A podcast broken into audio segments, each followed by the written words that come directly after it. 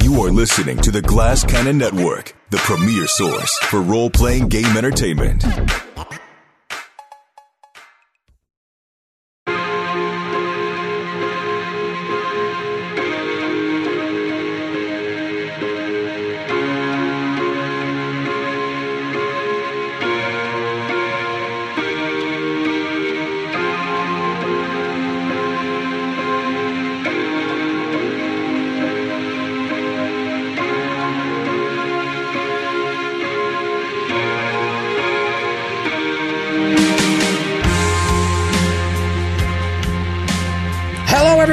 Friday. It's time for chaos. Now, we took a couple weeks off, and then we had an episode last week, which was episode 12. But what you, the audience, may not realize is we have not recorded in almost four weeks, like three and a half weeks. I have not seen these people. We have not played together. Uh, and for a game like this, that's, uh, it's wildly dangerous uh, because there's so much information. Uh, if you don't think about it constantly, you're going to forget. Um, but the information I'm most interested in is what has everybody been up to for the past few weeks since I've seen you. I uh, I, I want to know what is what has your summer been like, uh, Rob? What, what have you been up to the last three weeks? Uh, I went to uh, the Oregon coast, my family, to uh, hang out with uh, some in laws. And uh, we were staying right near the Goonies, the Goonies beach.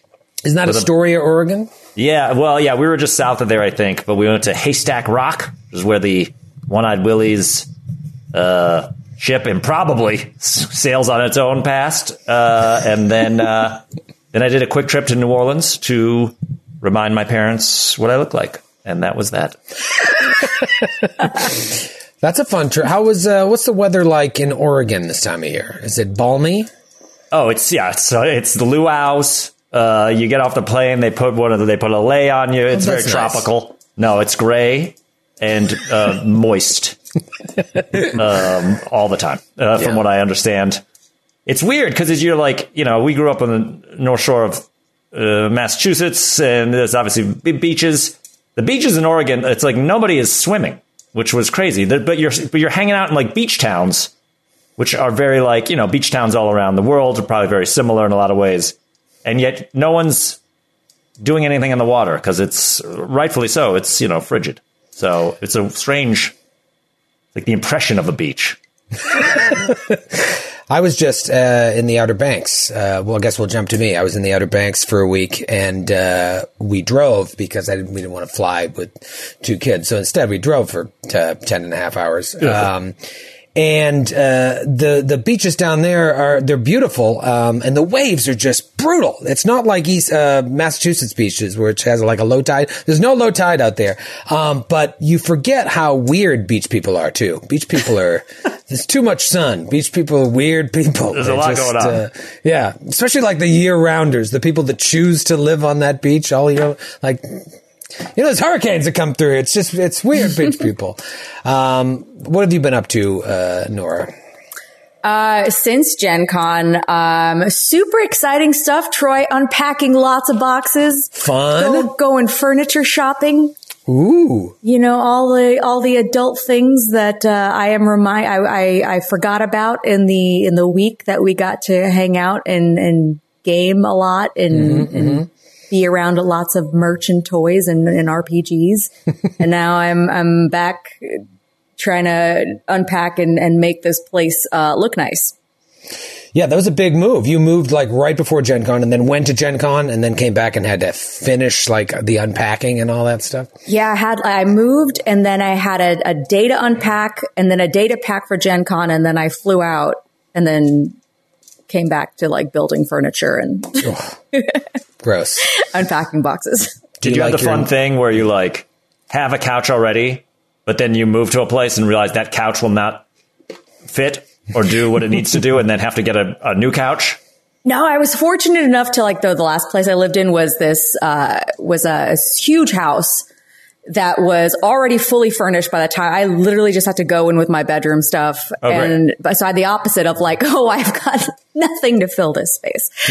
so except for my bedroom. Yeah. So You're like one of those rate my space posts where it's just like a futon and a and a television leaning against the wall. Yeah, have a huge super super room. high ceilings, one little tiny table.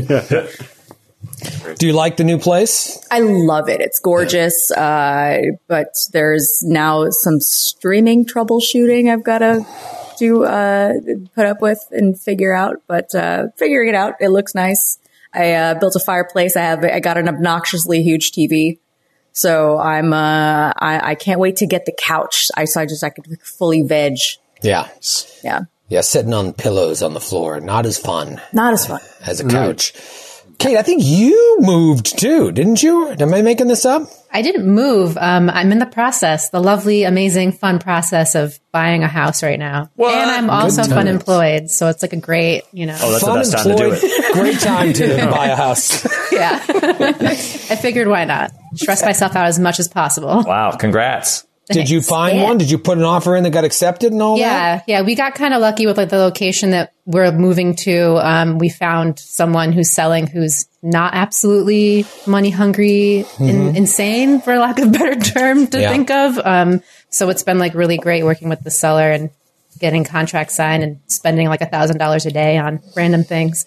Yeah. Um, you know, Didn't we didn't we have like an episode that was like two or three episodes ago, which now obviously is like a year and a half ago in, in real time, where you were like, weren't we talking about whether or not you were ever going to leave Brooklyn? Yeah, And you were like, I don't know, and then It cut to one of those things where I'm like, you know what? I'm just going to buy this house. I'm going to put an offer in and see what happens, and it's happening. So As one does. That's Yeah. exciting. You know, the thing that they don't tell you, well, actually, they do tell you if you ask around, is like once you've signed that paper and you've done it all, you'll realize I don't have any money left.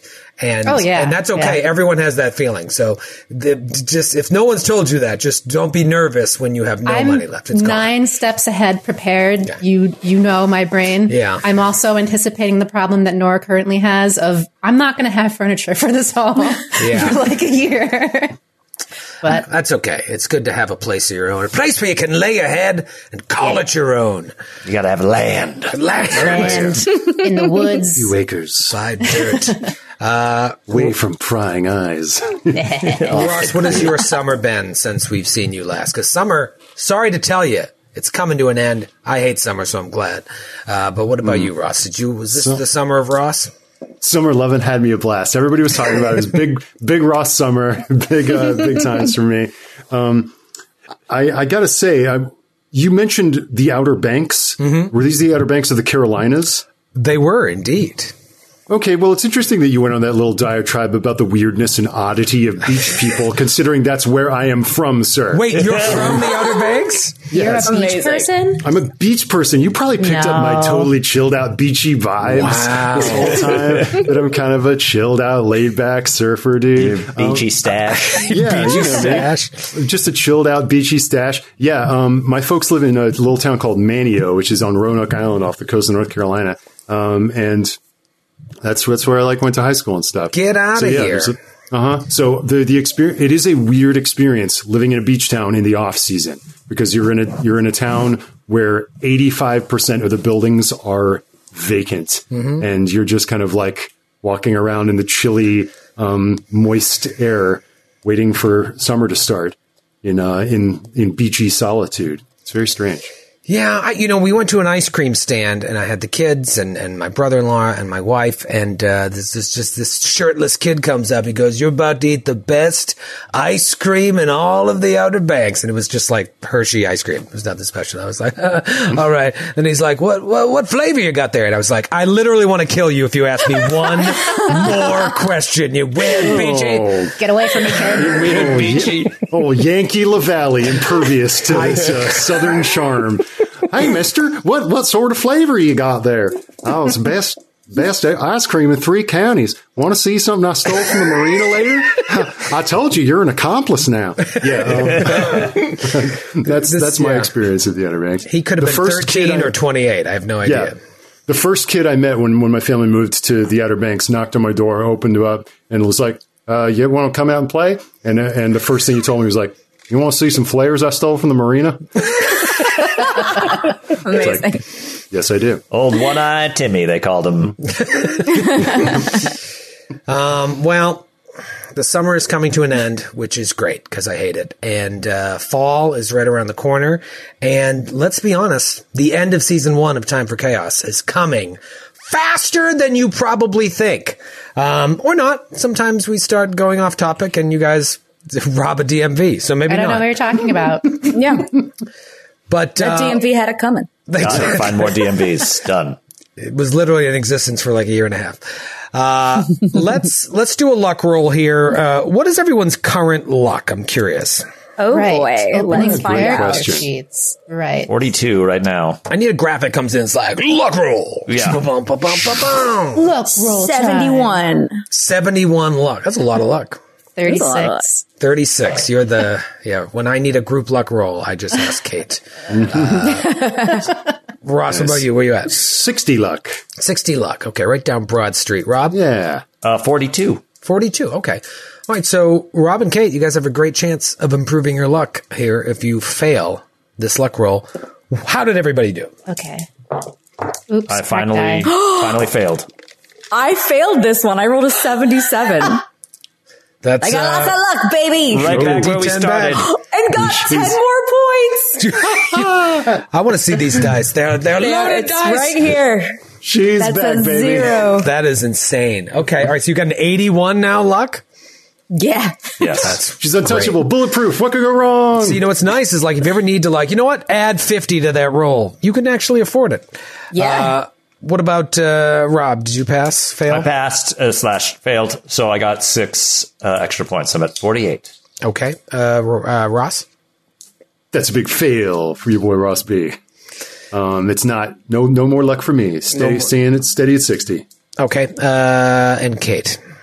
I remain at the bottom of the luck pool. I rolled a 14 under 36. Oh, oh my god. Womp, womp, womp. All right. And I wanted to do a sanity check. We haven't really checked in on sanity lately. I'm curious what everybody's san is at.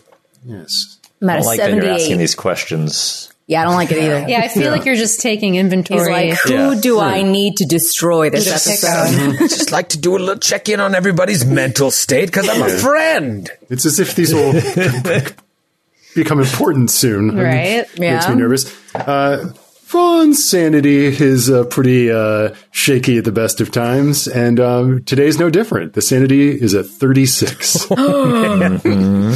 Uh, the same as uh, Kate's luck. Uh, w- What is uh, Fairuz's sanity at? I'm at a C plus. I got a 78. 78. Okay, that'll pass. Uh, Carter? Uh, 55. Okay. So, not in the best of worlds right now. And Margot Sauer. I may be the unluckiest, but I am the sanest. I have 90 out of 99. Oh my god. Damn. Okay. All right, I got to get working on you. Solid as a rock. No, you don't. See, I should have lied. Uh, yeah, it's going to be really interesting to see how this uh, how this season shakes out. Who will survive? Who will die? And who will go insane? Um, it is now Tuesday, January twentieth. You've been quite busy since basically witnessing uh, the the murder of your your friend Jackson Elias uh, on Thursday, January fifteenth. And uh, when last we left our intrepid investigators, Carter and Vaughn had just caught wind uh, from a man named Art Mills, who is a friend of Hilton Adams, uh, who is the one that is sitting on death row uh, for one of these murders. Um, he was in the uh, Harlem Hellfighters uh, during the war, as was uh, uh, Hilton. So you you meet up with Art Mills, uh, and you find out from him that among several concerns that their sort of investigating group had um, before Hilton was incarcerated, something about Juju House seemed to be of interest. A possible lead was there that couldn't be properly investigated because Adams was arrested shortly thereafter. Of course, Carter and Vaughn learned this just as Margot and Fairuz were at Juju House uh, talking with the shopkeep, and you had just pulled out the mask you found in Peru to show this man. Yeah, I rolled a luck roll to see if I could do that, and it feels like it's not a lucky thing to have done. Well, now, you, you had don't it on yet. your person. Yeah, you were worried. Did I leave that in Peru? Um, but no, you brought it with you, and you, you carry it with you everywhere you go, evidently, uh, in your satchel. So, to kick things off today, uh, this is probably going to get a little dark, so uh, content warning. But imagine for a moment pitch black darkness, and you hear a, a faint sound at first. It it starts to grow and grow and you realize it's not like a, a, a round shaped sound so much as a hum, a, a thrumming that you can almost feel more than you can hear. It's an odd sensation. It, this throbbing continues and it starts to grow. And and as you hear it it pulls you in two different directions. Like in one way you almost get that sick feeling like your bowels are loosening from a steady vibration that enters your body. But then there's also something oddly satisfying about this feeling. Maybe it's sexual maybe it isn't but it's very powerful nonetheless. Margot you open your eyes and standing before you is an enormous stepped pyramid.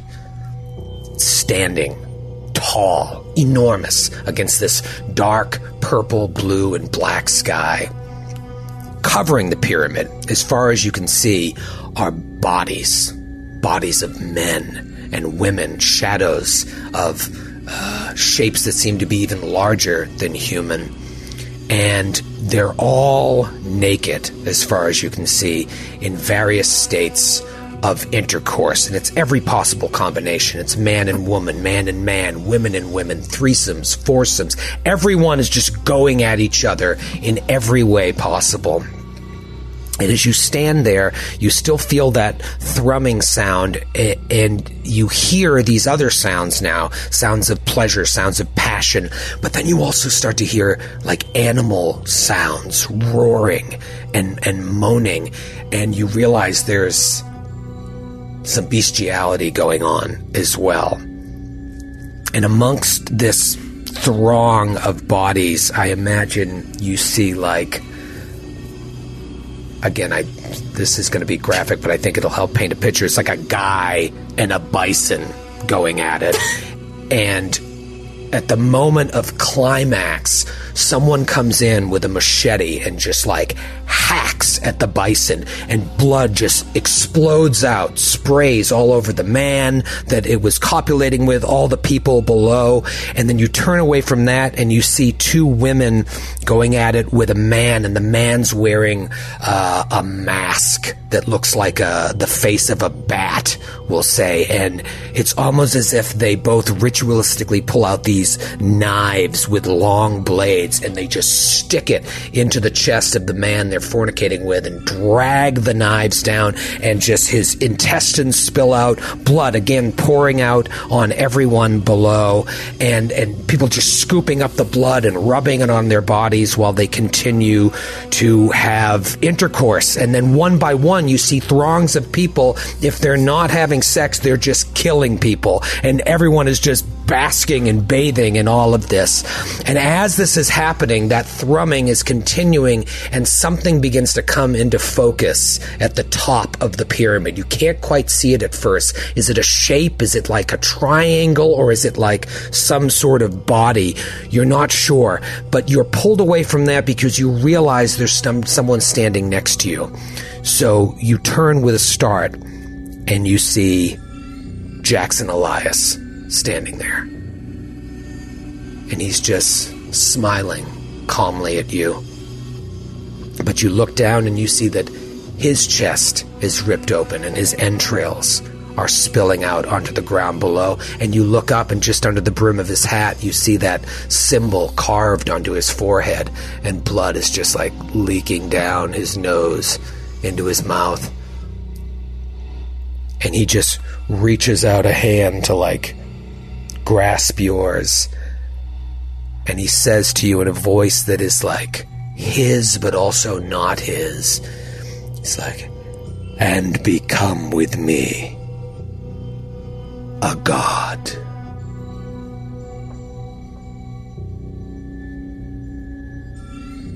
And we pull back from there, and everything gets really dark.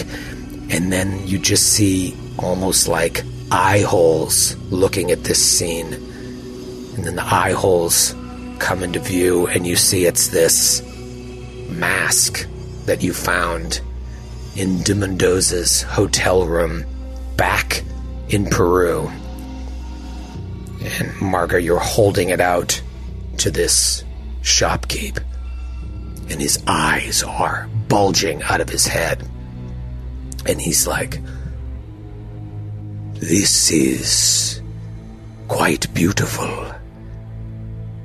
It does not look like it came from my people, yet it is similar in design to many of my treasures.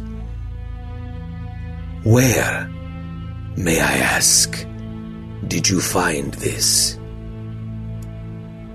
Oh, um. Wow, I've just been having so much fun traveling lately. Um, I just. How did I find this? Um, just on one of my travels. Um, found a lot of things. Uh, this was my favorite. Can't remember. Does it look familiar to you? No, not really. But it does look quite precious.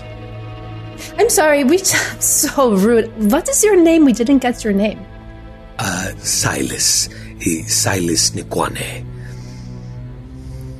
Pleasure. But this mask, you do not know where you found it. Where do you travel where something such as this would come into your possession? I was just all over the world. Um, you know, I'm from Europe, so there. Um, here, um, below here, South South America, um, maybe Africa, maybe you maybe know. estate sales. Maybe Yes. rummaging through attics. I go where the wind takes me. How much? How much would you like for this piece? Oh, I, I'm not ready to part with this um, at the moment. But perhaps, uh, perhaps a try before you buy. What? I do not understand. She's like staring at Favors, like. I don't know. Maybe he wants to try it on. Everyone has a price, yes? I would be honored to add something like this to my collection. Are you sure there is no price that I could pay for such a beautiful uh, mask or mirror, whatever this is? I'm I'm really quite attached to it uh, at the moment. I would love to get your cards. We can keep lines of communications open. um, perhaps I have something else. Um, I'm, you may, you may not, but you tease an old man showing me such a treasure as this and pulling it away. Please, you are welcome to come here any time if you change your mind. You say you are from Europe. What brings you to New York? What brings you to Harlem? Oh, I'm just here with friends, exploring. I've, I've never been to New York, so just going around to all the different uh, boroughs and uh, little enclaves and just exploring. That's just what I like to do. He looks at you, Fairuz, and you. What brings you to New York, or do you live here? Well, I don't live here, but uh, I do like to visit friends on occasion. Very well. Well, if there is anything else I can help you with, let me know. And I just kind of like pull uh, Margot just, uh, you know, away for a second. Uh, isn't there something maybe he. Is there anything that we can show him that maybe he could recognize? Any symbols? Do we have anything? Um, what about your your notebook? You always are taking note of all drawings and uh, reliefs. Oh, yes, yes, um, yes. And I just turn back around. Would you now? This is not something I have in my possession, but is this as she opens up her notebook? Uh, Is this pattern at all familiar to you? And what's the uh, image of? It's the one of the gold panels that we had put back into the temple. He says, uh, No, I have not seen such a thing.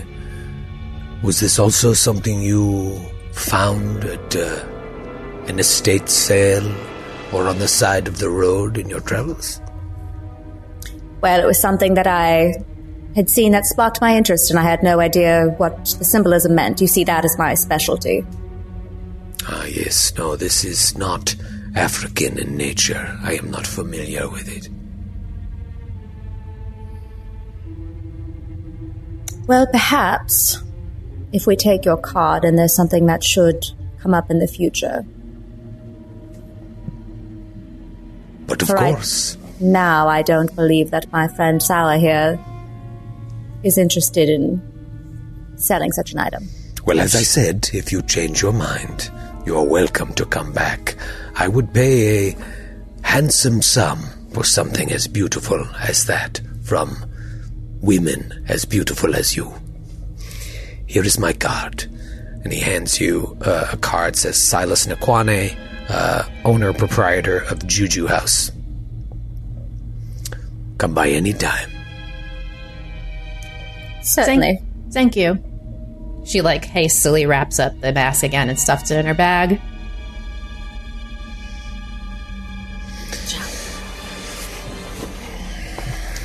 And you Right then. leave. Yes. You go Thank back you. into the alley, but there was that uh, like boarded up pawn shop uh, next door.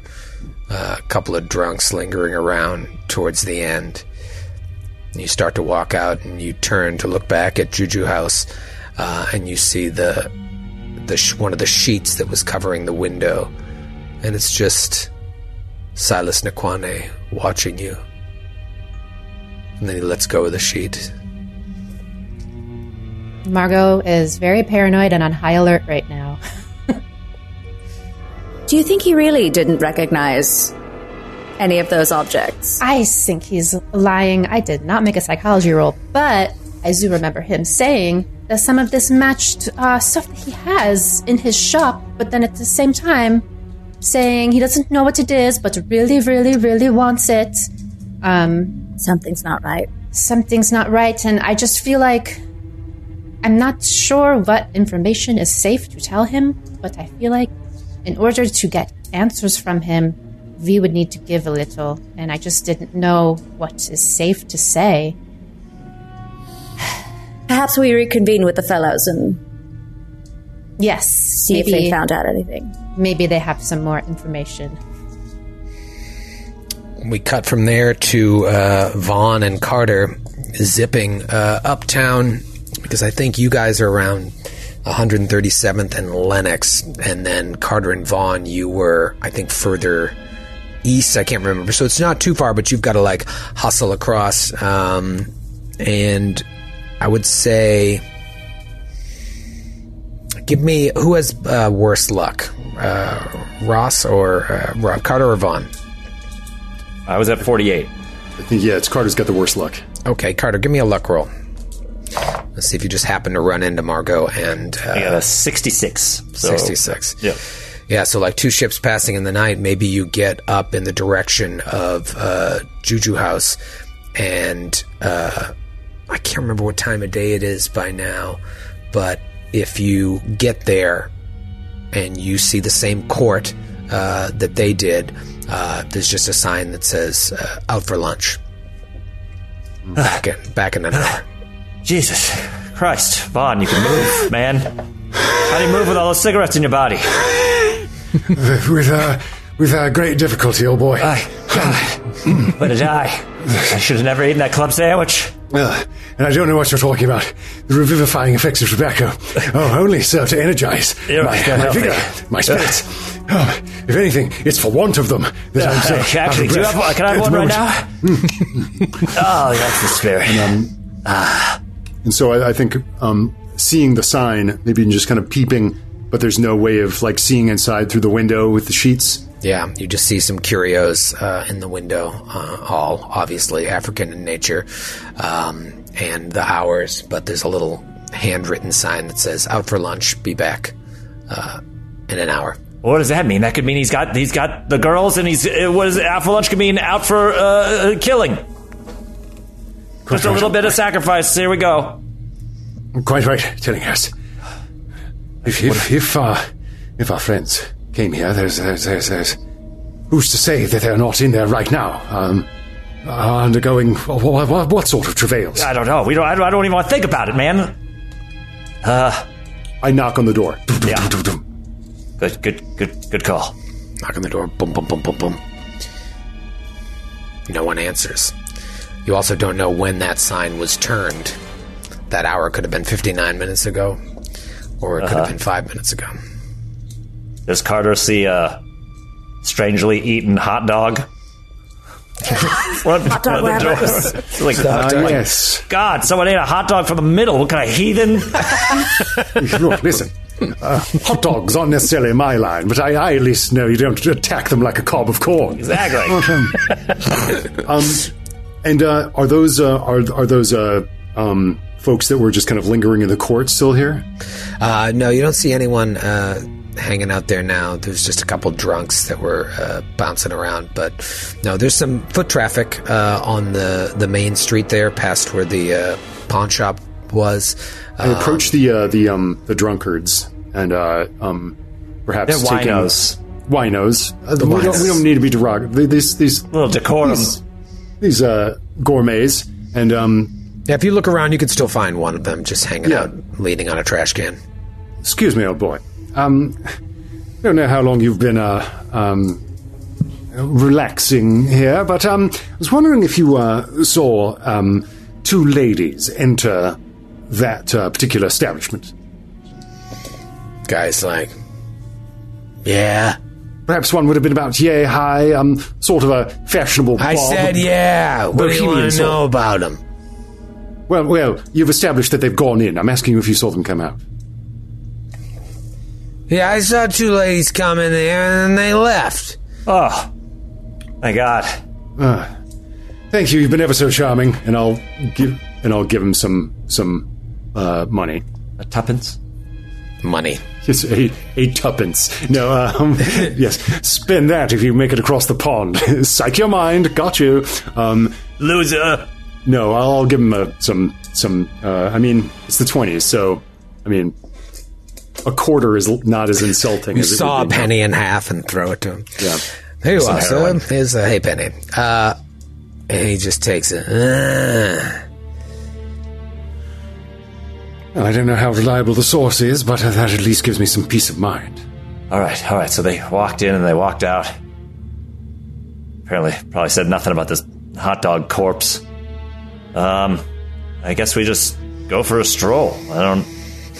Was there okay. a plan to meet up uh, afterwards? Uh, were you going to go back to the Waldorf Astoria? Uh, I can't remember what your plans were for the day. Earlier in the day, you met Rebecca Schoen, uh, Schoenberg uh, at the Lafayette Theater, where she introduced you to Millie Adams, Hilton Adams' wife.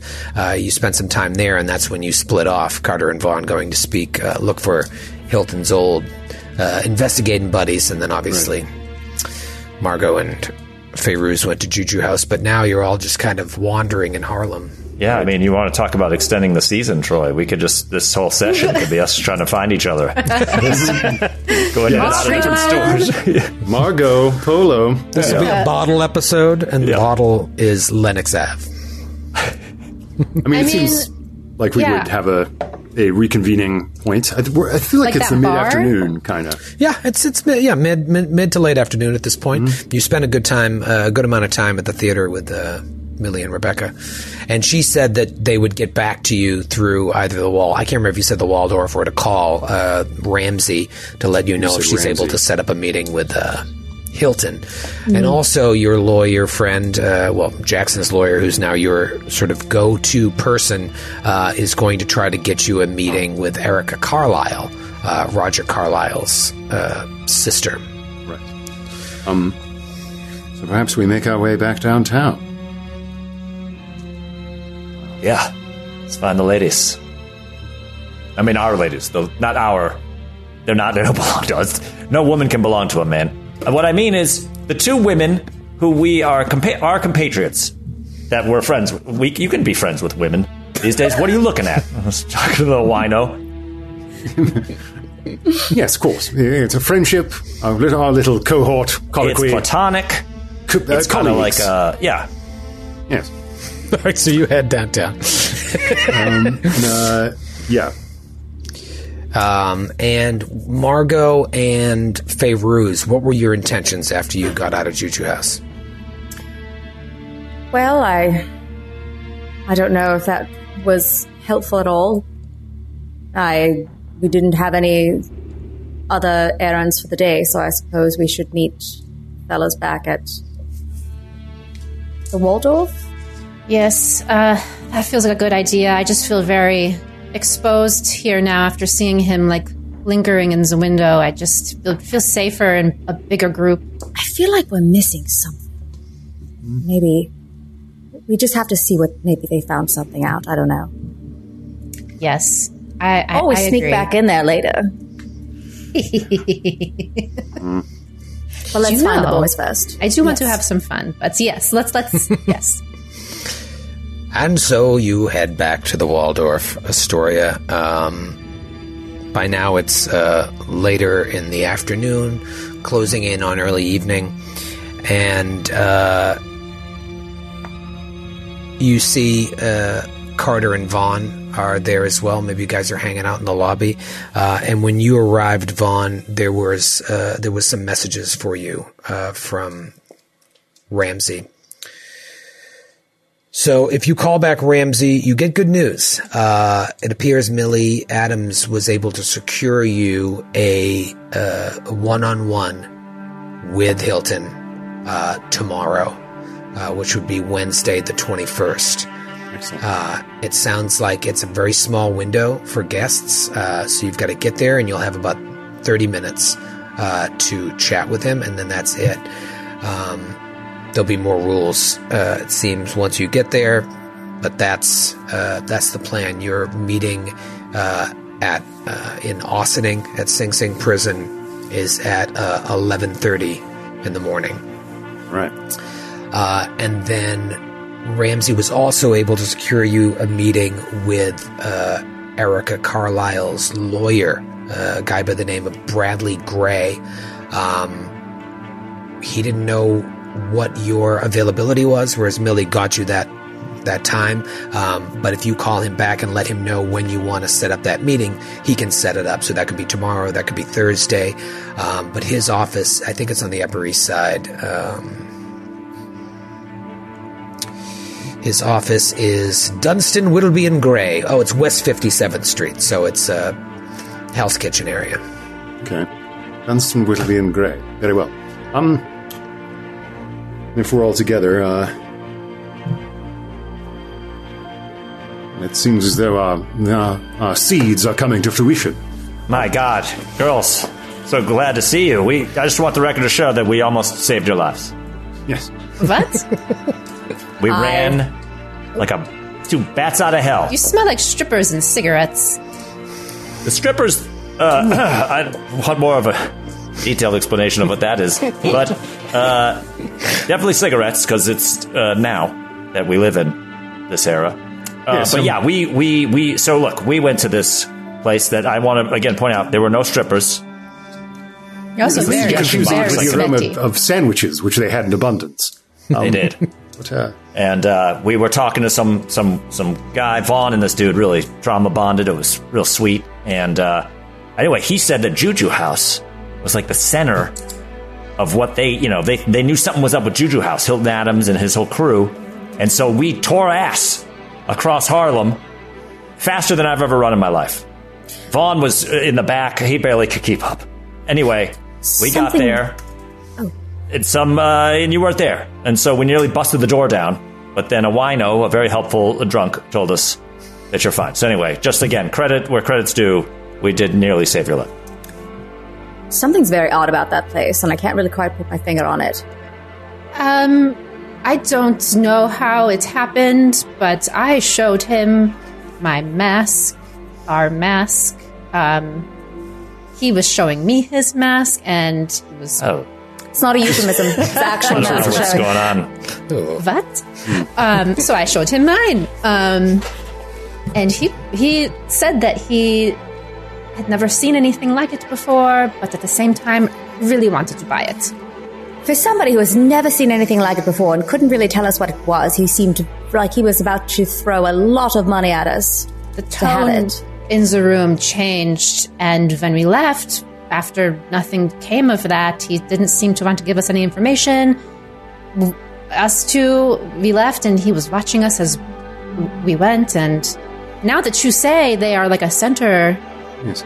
The, the, Art Mills, the colleague of, of the lamented Mr. Mr. Hilton, uh, Adams, said that his party believed that um, the epicenter of the murders for which uh, Mr. Adams is currently taking the blame may have been the Juju House itself. And so now you're telling me that its proprietor was um, caught uh, being uh, having a inordinate amount of interest for a cultic mask that we found in Peru. This may be a language thing, but when you say epicenter of murders, do you mean to say that like maybe um, that's where they all happened, or were planned, or that they have something to do with planned Making Fräulein, the murders? planned. When, when I spoke, when I spoke of the red cloth, with the yes, yes. um, uh, Mr. Mills said that he had encountered those blackguards as well. And some asshole ate a hot dog from the middle out. But Oh, that wasn't an asshole. That was Margot. uh-uh, Oh my I God. ate my hot dog. Is that Um, it traditional? I was thought you delicious. came from the realm of sausages. Yeah, don't you eat Sausages, sausages not every hot day? What- dogs. Don't know what you put in those, but it's not meat. Best not to think about it. Yes.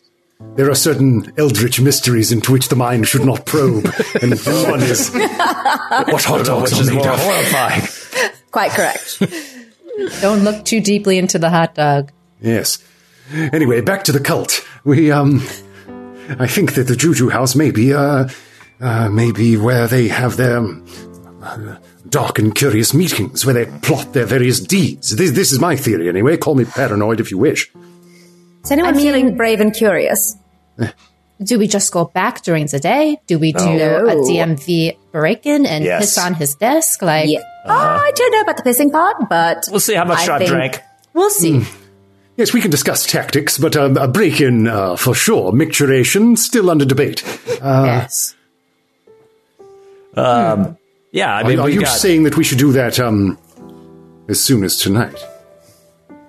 I well, I'm not going to sleep tonight. I go to sleep. I, first of all, I think someone's going to kill me for this mask. Second of all, every time I sleep, I have like these really like nice dreams at first, and then they become very not nice, and I'm just like not down to. I've been having bad dreams, but it's fine. What I don't sort know. of dreams? What what Yeah. sort of things are you seeing? Yeah, Um, I'm sure we've heard it all.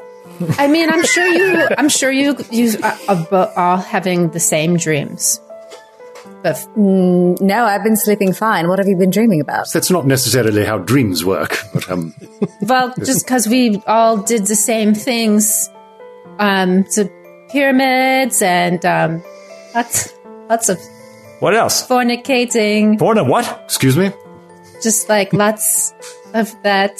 Yes, well, surely only humans are involved. Out of, Yeah, I mean, we've all had an occasional sex dream. I mean, let's It's not. you perfectly know. natural. yes, I don't think you normal. should. Yeah, no shame me for that. But the the pyramids dreams, no, that I mean, you know, every once in a Troy, while. have we? Yeah. No.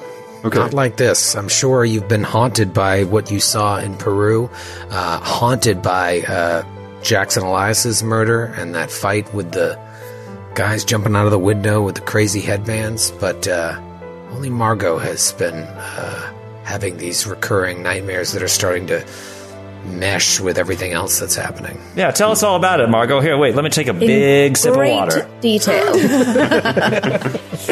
Um, I don't know. I'm feeling kind of uh, uh, don't know. Maybe later. I totally understand. I understand.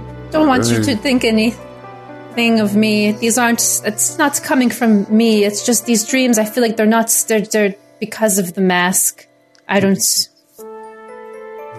Because of the when you have I- these Margaret- dreams, are they are they when you're sleeping, or are they just? I think so. maybe mostly. Because as far as waking nightmares go, we've all seen some strange things. Yes. Um, uh, would you just know that, that dreams can be uh, messages from the subconscious, or so my uh, uh, counselors have led me to believe. But there is a there, there is um mysteries to be unravelled about your about yourself and your soul. Uh, attend to them. Uh, maybe maybe begin journaling. Oh, I am. My journal is very, very cursed because of the details I have in it now about my dreams. Um, I don't think that's what they are. I th- I thought we were all having these at the same time, and now I just feel really weird. Maybe one day I'll tell tell you about them, but I just kind of maybe want to break into the juju shop now. just like getting sweaty. All right.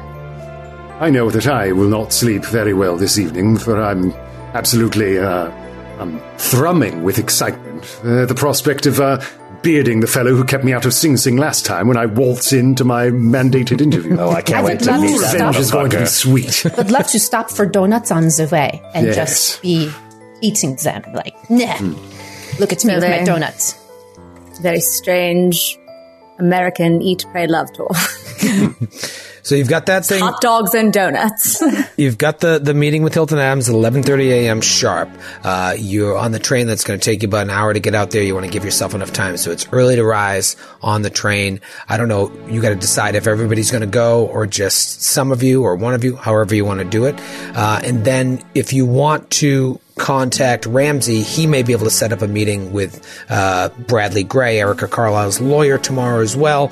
The longer you wait, you may not get that appointment um, until Thursday or Friday, but you might want to put it off until then as well. You got a lot of lot of things in the oven. You've also discovered a million other things. Uh, you've got some other leads as well. So Let's get Bradley Grey on the books. Let's say Thursday. I love that this is part of this game. Opening the date planner. Seeing its schedule. Uh huh. Yeah. yeah, Thursday. Okay, that's two two days from now. Yeah, let's get that set. Let's uh we'll see uh we'll go to see Hilton. I mean we can decide who who's going to see Hilton. Uh but Right. tonight we case out we case the Juju house. Keep an eye out. Yes, shall we case it, and then I'll I'll, I'll catch the train up to uh, Sing Sing in the morning, and anyone who wishes to join me. Who needs sleep? Honestly. You sleep on the train. Yeah. I must admit that since um since our adventures in years past, sleep is uh never entirely deep. It's all right. Seems to be the way things are right these days. Yes. So is your plan to all go case the joint tonight under the Yeah. cover of night? Yes. Yes. Okay. Tell me what you're thinking of doing. Okay, so let's talk about this core real Are we talking break in? Are we talking watch? I would love to break in and see if there's uh, any specific occult items that maybe had not been on full display. Anything we He had a key on him, so perhaps we can find that and see Door. in that back room if there's anything.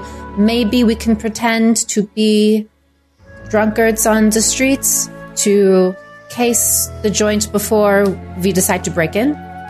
Yeah, I got a couple fake noses we can buy. If if those of us who are most skilled at skulking make their ingress into the Juju house, and those of us uh, who are perhaps more skilled at looking can uh, act as lookouts in that little courtyard. Um, and then remember to, to find anything that might be exculpatory or exonerating for poor Mr. Adams. Yeah. Murder weapons. On a, on a scale of like 1 to a 100, like how good are you at sneaking? Oh, well, like on a hundred scale? Like if I was to, if I was, like if I was to express Like it in terms of a number, I'd say I'm like a 37. Let's see here. Um, I, I, I confess that since my wound, uh, I, uh, my, this is going to sound way too specific, but a 24. I put it at a 24. like if I had to express it numerically, that's how. Um, I would say the glass is half full for me. A little above half is 56. Are we talking like specifically um, like our like a stealth like how we stealth That's what I around? Yeah. Like what word are we using? Okay. Still sounds good. Yeah, I got to I would say I'm uh, 60ish. Ah, this makes sense. The the DMV last time. So we did have experience in that, yes. I mean, yeah, it's, it depends. Do we want the people who are best at sneaking to sneak in, or if we're looking for things in there? Um, Well, Fairuz has a good. And I think my curiosity has the best of me. I have to be inside. I have to see what is in. And you know what? To be honest, this Fairuz has shown me she's got a lot to learn about breaking into places. So this could be a great follow-up tutorial for her, and I'm happy to take it upon myself to show her the ropes. some more. So she's got potential. Well, thank you, uh, um, uh, Tillinghast. I'm sure we could all uh, enrich ourselves greatly with your mentorship in various capacities. Um, Fraulein Sauer and I will make good uh, your protection by keeping an eye on the street. We'll have a bottle that we're sharing, pret- pretending to be drunkards outside. Um, I guess Or, that would be fun. I love it. that's one. There's no bad ideas. I'm sure we'll, we'll we can be drunkards. We could find some secluded place to secrete ourselves. Just And should cartoonish anyone- red cheeks. You're just like anyone- rouge. Should anyone give you any trouble? Anyone out on the street? Anybody being, you know, any, any anyone of the uh, non-sober variety? Right for the kidneys. Just there's no no reason to just knock them out before they know it. I'm going to be packing tonight. Um, am I the only one with this uh, inclination again? Oh, a weapon. yes. I thought you meant you were- okay. Oh, I Is that see. the, the slang now? No. No, so I, I didn't know that in your uh, command of the English tongue, you, you had managed to um, acquire the particular turns of phrase of the gangsters of Chicago. It's just my study of study of New York and the cities and how what they talk like. Yeah, I'm bring, I'm bringing my gun um, and my knife. yes, No, I never leave home without it. yes, Fraulein Capone and I will be uh, packing, as they say, out in the courtyard to ma- make sure that your back is well and truly covered. All right. Um, all right, so you're going to head up to Juju House, all four of you. And uh, You say that like it's a bad. He was idea. doing a No, lot of just- reading while we were planning. I know I'm just trying to figure this out. All four of you going, and you're going to see what it's what the situation is, and possibly uh, break in. Yeah, I think we watch it for a little while, Yeah. see if there's any activity. You know, we're not going to just go flying in through the front door right away. No, yeah. but with the hopes of pillaging something. What time uh, do you plan on going there? I mean, Harlem's happening these days, right? So I think we got to go. We got to go late. Did we? We gotta go late in prime Midnight. drunk time. Oh, how about on the card he gave us? Um, when's the closing time for the shop? We should definitely go like a couple hours after that. I would say. Uh, it closes at 5 p.m. Oh, that's really early. I say we go midnight. It's clean. It's dramatic. Yeah, let's go midnight. Yes. Yeah. And um, I was hmm. Midnight. Okay. Grab a drink at a speakeasy, maybe, just to calm your nerves. And we'll do a crawl. Stave off the shakes. and you make your way uptown to Lenox Avenue and 137th Street, right around midnight. Four of you are rather uh, conspicuous. What's the opposite of conspicuous? I can't think of the, t- the word. off I the think top of my head. conspicuous is what we are. Inconspicuous would be if Thank you, you're we were conspicuous. blending. Inconspicuous yes. is what we're hoping to be, but You stick out a little bit, It but is it's, us. it's dark and it's late. Um, you go by uh, jazz clubs where you hear loud music, people dancing, uh, smoke spilling out of windows. As you start to approach Ransom Court, everybody roll a spot hidden. Okay. Here we go. It's just never gonna. Hell yeah. 30 under 62. That's a hard, Hard success. hard. I rolled a 22 under 80. Another hard. I failed. Failed. And two fails. We've All right, been there so- before, so we know what's. what's You've to been look there for. before. Yeah. You know what's up. As you start to approach, maybe uh, both Margot and Fairuz like put their hands on Carter and Vaughn as to say, "Hold on a second, because you see uh, a number of people entering uh, the alleyway, Yeah, and if you stand there for a second, a couple more come." Oh. What are they? Uh, what are they wearing? Uh, looks like they're wearing suits. Uh, looks like the first group was uh, three uh, African American men, and then the second group was one black guy, one white guy. Does it look like they're just out and about having a night on the town or Possibly, um, but you know there's nothing down there except for Juju House and that boarded up uh, pawn shop. Maybe we Now, this is a, there are tenement buildings above, right? Um, uh, if I haven't mentioned that before, like above the pawn shop, just like any New York building, like the bottom floor is your business, and then there's apartment buildings up there. But when you were there, you don't remember seeing any entrances to apartment buildings. Those entrances were all on the street. perhaps we keep an eye out on what Rather they're doing. happening place. Yeah. Yes. Maybe No. we can pretend we drunkenly are just walking by and seeing if we see where they're going. Now I realise Yes. that um, I realise that uh, sneaking and skulking may not be my forte, but um, I have not been seen by the proprietor this day.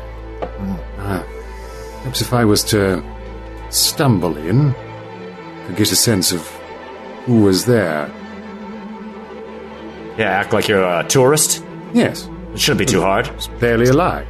Yeah. And then just you're looking for directions. You you were following a group of uh, people who looked like they were going into a secret uh, uh, cl- cl- club, maybe, and you, you know, Yeah, you're just looking for a, for a place to wet your whistle. That's the for a ticket. good Yes. time. Ah, that's it, sport. All right. Two more people walk down the alleyway. Very popular indeed. go. We push him. now, and then um, and uh, I kind of like stumble across the street, get my bearings, and kind of walk over to just kind of get the vibe. So Vaughn splits off from Carter, Fairuz, and Margot and starts approaching the entryway to the alley.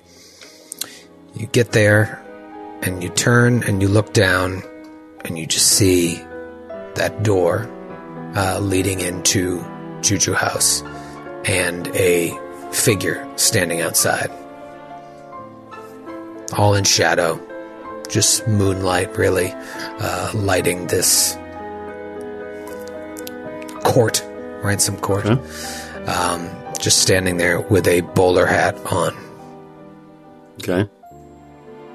And Vaughn is like, again, putting, trying to like, easing into his best, like, drunken and bewildered Englishman on the town sort of vibe. Just walks straight up to this uh, figure. It's like, all right, sport, I know where the action is. Um, I didn't have. I hear the password is Lindbergh. Hmm? Stand aside and let me in. There's a good chap. I'm sorry, can I help you? Oh, well, I was hoping that you could help me. I hear that this is one of the most happening spots in town. Yes. Hmm, Just looking to wet my whistle, if you understand. A little bit of the raising of the wrist, if that sort of thing's allowed here. Hmm? What did you say? I think we understand each other? Just stand aside and let me in. Now, there you go, sport. There's a good fellow. So, Puts his hand on your chest. Big, meaty palm. can I get a good look at this at this guy now? Is it Yeah, uh, he is. Uh, he's African American, big, thick neck, uh, bowler hat, wearing a you know a, nothing fancy for a suit, um, and you can feel from the pressure on your chest that he's very strong. And he's like, "Sorry, uh, we're closed." Oh, I understand. I understand very much. You're closed. Yes, yes. No admittance. yes, but um, uh, I think we both know how these sorts of things work. Hmm? Um, So here's how it's going to work. You can see that I'm a non-threatening customer, and I'll just uh, walk in. You never were the wiser, and then I'll go in and have whatever sort of bathtub you're, uh, Gene, you're whipping up in the bathtub back there, huh? What did you say? It's not that kind of place. Now step aside. If you want to speak easy, there's one two blocks down. Don't make me ask again. No need to get nasty on the spot. Just trying to, just trying to find the best in town. I was told it was right down here. I, I must have gotten turned around. first time in town, don't you see? You were told the wrong thing. Hmm. Now get out of here. Yes. Uh, my my my apologies. I assure you. Cheers, cheerio, and um, just kind of like stagger out of the alley, and then kind of let my, and then walk over to where the buddies are. I can, see, I can picture you like keeping your face on and then immediately turning the corner and the face goes away. So you- Yep. just like wobble, wobble, wobble, straight, and then uh, walk up to them. It's like, well, it's locked up tight as an old drum. Uh, rather imposing chap at the door. Uh, uh, hand about the size of a fry pan couldn't uh, uh, kept me out. Is Said this that they were jazz club? closed. Is it a jazz club? Not from, not from where I was standing. Didn't hear a strain at all coming from anything resembling Bix Beiderbecke or the like. No. Um, and did I hear anything there? anything from inside? Any anything that would tell me the what sort of stuff was going on inside? Speech, no, chanting. no, it was very very quiet. Killing. But are we watching? Are we watching those people that had entered the the the alleyway? Are we watching them enter into this establishment? We'd seen them enter the courtyard, and when Um, yeah. I went in, they were gone, and it was just the guy standing in front of the door. Is that right? Yeah, I imagine you're standing on 137th Street and you're just seeing people enter the alleyway from your view. And then when Vaughn got there, there was just this one guy. And at this point, you've seen now like six people go down there. And he was In fact- standing at the door to Juju House. Yeah, in fact, one other person just goes in now down there. I'm wondering if I can like try to remember from being in there. Did it seem like there might have been another entrance, or like if I go around to the backside of the street, I can assume like there's a window. Um, It seemed actually very small. Um, certainly, uh, seven or eight people in there would be very, very tight, especially with all of the things that were, all the bric-a-brac and knickknacks uh, and artifacts that were laying around. Uh, now, there was a, a, a curtain behind the uh, the cash register area um, that you thought may be a, a storage room or, uh, you know, maybe where the proprietor lives. Um, but you have no idea what the size of that is. A lot of people wouldn't fit in the main part of the shop itself. And was there the access to the upstairs units would have been a separate door, right? You don't enter through the store and then go up. Yeah, no, to like uh, apartments Yeah. and stuff. Yeah, no, there's there's a there's entrances to the apartment buildings uh, on the street where you are actually. I wonder if there's some sort of basement, and maybe we can get there another way, and that's where everyone is. Because I remember it's really small in there. I don't. All these Yeah, people. Could we take a look around and like see if there's some sort of uh like you know those you know in New York they've got Ah. those Trash stairs hatches. that go Yeah. down and maybe there's yeah. a window. Um, yeah, give me a uh, group luck roll. Okay. Oh boy! You know Here what? We go. Is that all of us or just the lowest? Just the low. Twenty six. Fail. Fail. Yeah, Well, okay. I rolled a nine. Nine under 60. 49 over 36. Unfortunately, assuming Kate is still the lowest luck, uh, group luck is whoever has the worst luck rolls it. Um, so this is what I'll say: is uh, you see uh, eh, like a block and a half away a staircase leading down. Uh, if you're if you check it out, uh, it's it's bolted shut. Um, Now but we could just wait. a little further away. Could just wait it out to what we think the last straggler is that goes in, and then we take that dude out. a little interrogation, maybe. Or just take him out and then peek in. Oh, You're saying, take to, I, I, I must press on you that this was a uh, very imposing. Right, frying pan hands. Right. Yes. But, um, seeing as we're packing, Perhaps we can be um, a little more convincing than we will be otherwise. Uh huh. Surely he is outnumbered. At least Also, keep in mind, don't forget, um, you're going off of a couple of leads here before you start murdering people. Uh, you should make sure you've got the right uh, people. Not saying you don't or you do, just something to keep in mind uh, what your characters would actually uh, do with the current information that you have. Well, we've heard that Juju House is potentially a nucleus of right. what's going on. If he can't get in there, That the dude was super shady front about the door. mask, Very much so. and all these weirdos are going in there at midnight into a store. There's a locked door. Mm-hmm. That maybe we can try to lockpick. What store Um, has a security guard? And then there's the um the abandoned like pawn shop. I don't know if we can maybe get in there. Maybe they share a basement. Oh no. But the uh, pawn shop is in view of the bodyguard, right? Well, there's the street facing entrance, which the bodyguard can't see, and then there's a, a door that is right next to the door of Juju House um, in the court. So if you tried to get in there, the the uh, guy He's at the right door there. would see you. However, if you went in, if you were able to find a way in from the street, you could poten- you would assume that you could potentially come around and be able to watch what goes on in the court from the pawn shop. Well, we can try to casually pick the lock at the front entrance. Or we can split the party Oh. into both. I just know Margot really wants to act like a drunk. Uh, no, she- her eyes are really lit up. Chance, the artist in her, the performative side.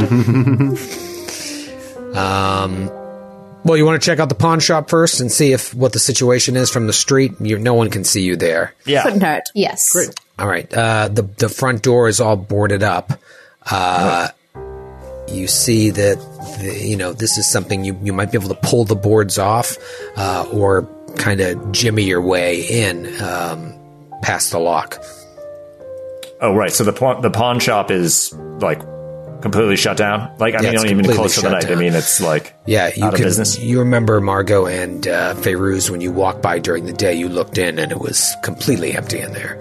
Um, Right. The benefit of doing something like this at night is there was a lot more foot traffic than there is now, so uh, you wouldn't attract as, as much attention breaking into an old abandoned pawn shop than you Let's would do it. the day. Let's do it. Let's start grabbing all right. at the wood. Do you want to do uh, like locksmith to try and jimmy past the old lock, or do you want to try and just barge your way in? Like- with strength? Fairuz, uh, Fairuz, come over here for a second. I just want to show you something. Right? How to hick a lock. Is this a lesson? Oh, Yes. absolutely. Here we go. Now, if I remember So correctly, I'll tell you right now, I'd have better luck kicking this door down than to try to lock pick this mm-hmm. lock. I just remember some beginner's luck last time, and I just want you to know how really hard it is Are you sensing tension, Vaughn? I'm sensing to some tension. yes. I haven't been thinking about hmm. this at all. all right. So I'm gonna go ahead and pick this lock. You're the expert. Let's let's see. Let, let's have a lesson little- then. A little trapper keeper of tiny lock picks. Pull it out. I'm gonna roll this real quick. Ah, yes. A 13 under 43. 13 under 43, hard success. Click, click. Ah, just listen. Pick Wait, what are we listening for? the lock. clink, clink, clink. Success. Ah. There it is. I read And it. You're able to uh, jimmy one of the boards aside, and the entry into the pawn shop is now available to you. Right after this word from our sponsor. You have broken in to this abandoned pawn shop that shares a, a back door uh, in this area where the entrance into Juju House is. I imagine you quickly slip inside past these boards and close the door. When you enter, you hear like the scuttling of critters on the, you know, scurrying because no one has clearly disturbed this area in a while. Uh, it's dark, it's dusty. Uh, you can taste the dust in your mouth The second you close that door, that suction of wind just like blows dust up into all your mouths. It's also bitterly cold uh, in here uh, because it's January, and uh, this place hasn't had heat in a while. You see, as light starts to stream in through the window and your eyes adjust, you see uh, like rat droppings all over the place. Like f- the floor is covered in rat shit. Um, and then there's just empty shelves and empty glass cabinets. If you like try to fuck with one of the light switches, nothing uh, turns on. But you don't think anyone saw you get in. You move around, feeling rat droppings crunch underneath your feet, maybe something crawling over it from time to time, and you get to the back door that you think opens up onto the back area of Ransom Court. Does the stealthiest among you want to try and crack the door to look? I mean, we're here for a reason, right? Yeah, heck yeah. Is there any? Sorry, Troy, did I miss? Is there any like the stuff? It's just junk. Is there anything that looks Yeah. like um, a minigun? Uh, uh, like a, you know, is there like a bludgeoning weapon of some kind? Uh, roll a spot hidden. Uh, I'm sure you could pull off one of the boards. or like a table leg or a chair leg or something. You know. uh, oh, uh, 27 over 25. I'll spend two points. um There is a, a glass case that's been shattered, and there's some rather large shards of glass that you think you could use as Oh my if you needed to. um, but yeah, it's been completely cleared out um, whenever this pawn shop closed down.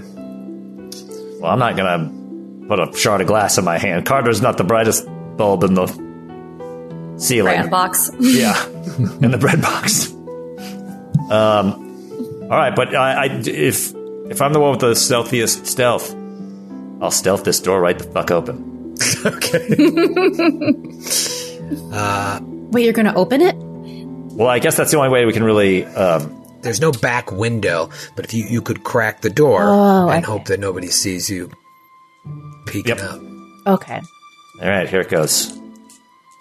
Everyone, let's get a level. Let me double check. Yes, 56 under 60. Oh, hell yeah. nice. Regular success. That is regular. Yes. the door is like stuck a little bit, um, but you're able to pop it open after you lift up one of those big wooden bars and another bar. There's like two of them.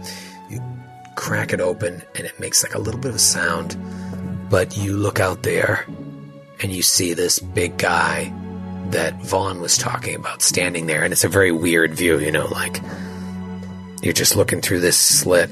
You see two more people come up. The guy talks to him, can't hear what they're saying. And he opens What if the I roll a listen roll? Feel free. You know, really.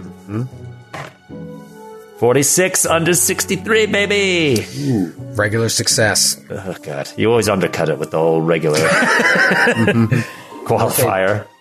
Ba- based on your distance there, you, you can't really hear uh, anything other than like uh, maybe uh, "Welcome back." Sounded like somebody said "Welcome back," and maybe Cotter, which was weird. Right. It was in a weird accent. It's real intense. Unre- un- possibly Bronx. unrelated. Did you see last night's Welcome? No, that wasn't out yet. Uh, I'm working on the script for a pilot called Welcome Back, Kotter. No, he. Uh, It's a series of novels. he lets those two guys in, and uh, so now you know there's a, almost a dozen people in there that you've seen go in. You don't know how many other people, um, so you just keep watching. And around like 1.30 or so, uh, the guy guarding the door goes in as well.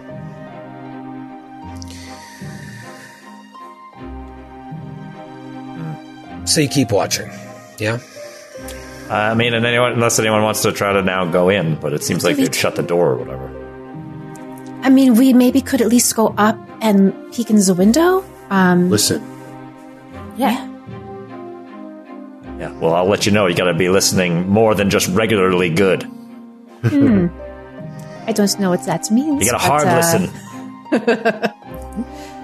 You gotta listen good and listen hard, kids. Yes. Listen. I'll I'll try. I know there are you. Most of you are better than me at listening and stealth, but I don't want to put anyone in the spot. Do it. Do it. Okay. Margot tries to leave the door. So go and, through the door like, that I popped open. Yeah, and like crawl around. as Like quietly as she can, keeping low, and trying to get up to the wall so she can just kind of like get against it and kind of try to look over, or however, if there's a window somewhere, mm-hmm. and listen at the same time. All right, so you uh, stealth out. Give me a stealth roll to start. So sweaty. It's myself. Okay, okay. 66 over 37. Okay. Um, and I imagine you don't want to spend luck to uh, all of your luck, basically, to turn that into a success. But you tell me. It would definitely be like 29 points, and I have 36. Um, so not yet. Okay. Uh, so we'll say that uh, as you go out, uh, the door is really rusty on its hinges. It's like as it opens up and it echoes throughout the court, and so all your your fellow investigators are like, "What the fuck?" And you're able to shut it back, uh, just leaving it a crack, and you're out there. no one makes any movement on you. You think you see maybe some shadows in the uh, area at the end of the court, but it might just be your imagination. What do you want to do? Okay. If everything's cool for a second, no one comes out, no one yells. I'm going to uh, still like stay low, try to get up my back up to like the wall so I can peek over slowly, see what I can see, and also listen. and Troy, we can maybe keep we can keep an listen eye on her first. through the through the Oh, crack yeah. door. We got an For eye sure. on her. I want to get up to the wall, listen first, and then peek up. Okay. The doors are very, very close to each other, so once you get outside after making that scene, uh, you can very easily get to the uh, the window of Juju House and the door. So you get up there. Give me a listen roll. Okay, no problem. That's okay. 24 over 23. I'm spending a luck. There you go. Um, but wait, maybe should I make it hard? I'd have to go down to 12. Um, I'm gonna do that. I'm going to make my 24 a 12 for it to be a hard success. So It's a bold move. But fortune favors the bold. In Call of Cthulhu 7th edition. Not so much chaos, 6th. I don't know. Maybe it does. And maybe like my thing is that I'm trying to listen, but I'm a little freaked out over the noise at first, and then I just kind of take a breath, calm down, and just maybe find a crack, put my ear up to it. Put your ear up to the crack of the door and you're really trying to hone in. You hear a sound behind you again. Something back there. Maybe it's just a rat that ran out of the pawn shop. And you listen. And it's like you can't hear anything until suddenly you do. And it sounds like something from one of your nightmares this like hum almost this consistent humming sound starts to like echo in your ears it's like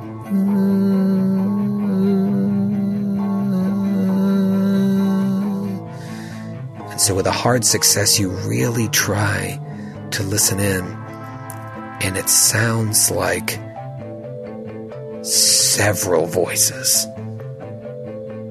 like wailing or singing. All these sounds are overlapping over one another, and it sounds so distant that you can't quite make it out. But it does sound like several voices all at once. Okay. I think she gets a little freaked out from hearing the humming. shakes herself out of that and tries to peek over to the window and see if she sees anything. Drop all my dice. You look at the window, So nervous. and that sheet is still up, and the little sign for when the hours are. They open at 9 a.m. Now it's quarter to two, two in the morning. That's it. I just see the That's sheet. it. Yeah, you see Mail the little slot? Is place there a mail where slot? you see the little place where Silas was peeking out at you, but that has been closed again. Crap. Okay. Feel like I've exhausted everything I can do, so I sneak back to the crack in the door and just say what I thought I heard, as confusing as it sounds. But I can't see anything. What what do we want to do? Should should I do something else? Uh, I'm already out here. I get, no, I mean, just does the door open? Oh, I did Try to not. handle. I did not try that. that. Is You can retcon that if you want to try the door. It was locked. yeah. I'm shocked. I, I don't know how to pick the lock. Okay. Um, uh, what do you guys? What do you guys want to do? We could, we could always break the door down. Like we're for? I mean, I can tr- try to pick the lock and see if we can. Sounds like there are several. I mean, we saw how many people went down there. A Um, lot of people. It's a great and number of them. they're making a lot of weird noise. Uh, Uh, not to not to be accused of cowardice, but um, a better time to break in and search the place may be during the day, during one of this gentleman's protracted lunch breaks, when there's less of a crowd down there. Aren't you curious to know what they're doing down there? Devilishly Yes. so. But I, but I, I, I don't want to. I mean, don't want to be break in hacked to bits. break in the in and bargain. then We knocked the door down and then what? Ah, I hadn't thought that far yet. I listen. I know you American chaps just want to kick down the door and go in guns blazing like the like the bloody cavalry, but um, uh, they they may be incredibly dangerous. They may be armed. On the other hand, it may be something completely harmless that we've misjudged. In which case, it'll be us back in the. oh, come Bloody on, it's, cell. it's midnight and they have a doorman. With a Yes, thick neck and frying pans for hands. Oh, I agree. I, I think something terribly unsavory is going on. Well, okay, all right. Let's just backtrack here for a quick second.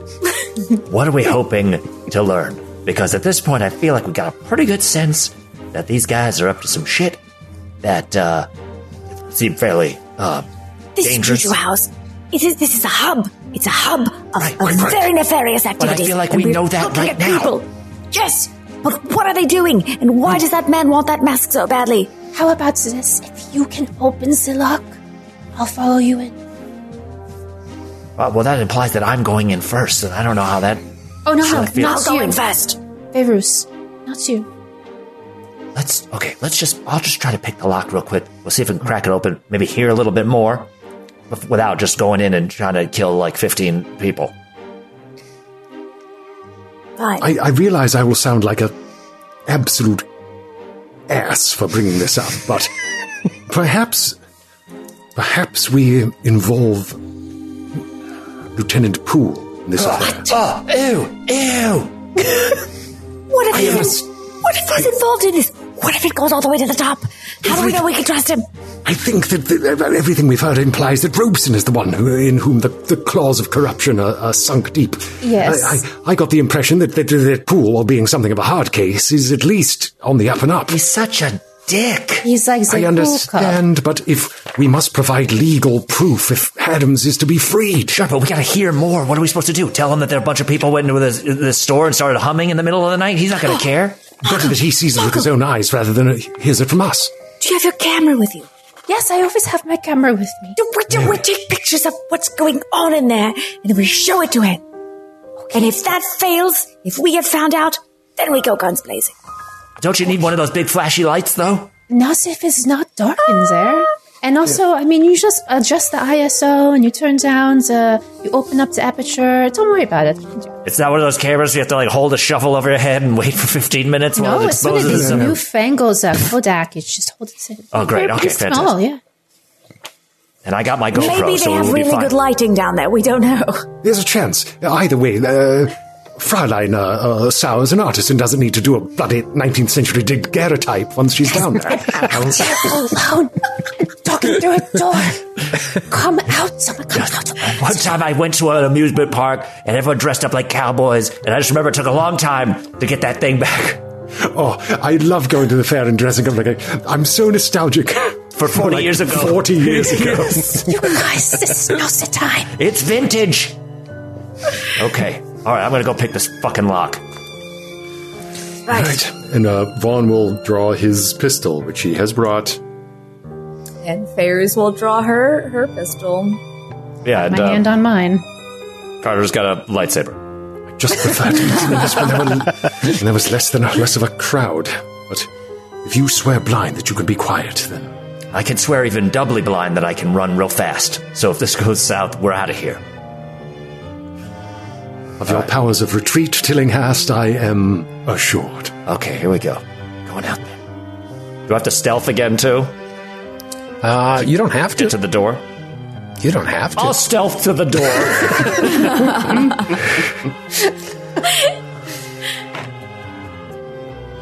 um, hmm. Now, what is? Oh, 10. I got a 10. Ten. Okay, great. Um, that's a extreme success. Just so Extreme you know, success. Troy. You like pointing out my regularities. Carter moves cat-like Disappear. the door. I warmed that door shadow. open for you. I got all the squeaks out. So You did. You worked it. You worked it Loosen down. the jar. Now,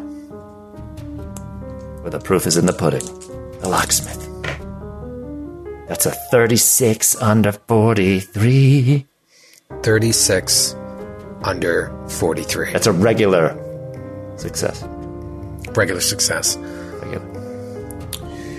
You go to Jimmy the lock to get into Juju House. And two things happen.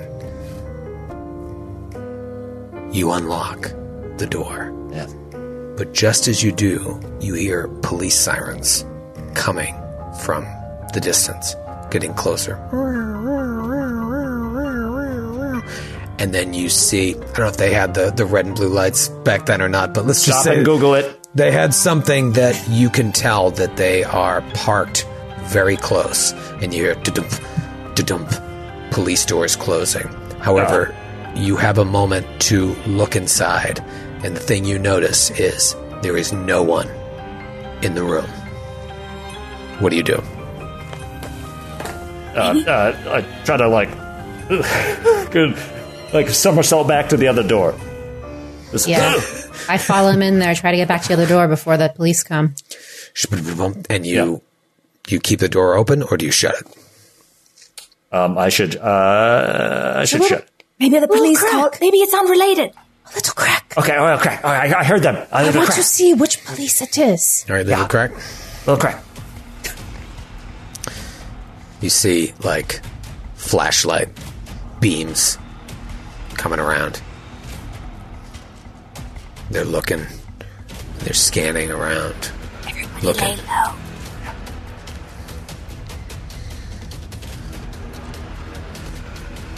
The lights flash in front of the open door to the pawn shop there.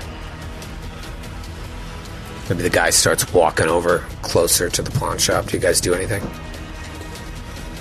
No, Do we, frozen. do we Back away from Lay the door. real low and, Wait, and we left just the pawn shop door open? Hide behind a crack to, so we the, could yeah, see. not the crack of the pawn shop, but the juju house you left closed. Oh, right, gotcha. Okay.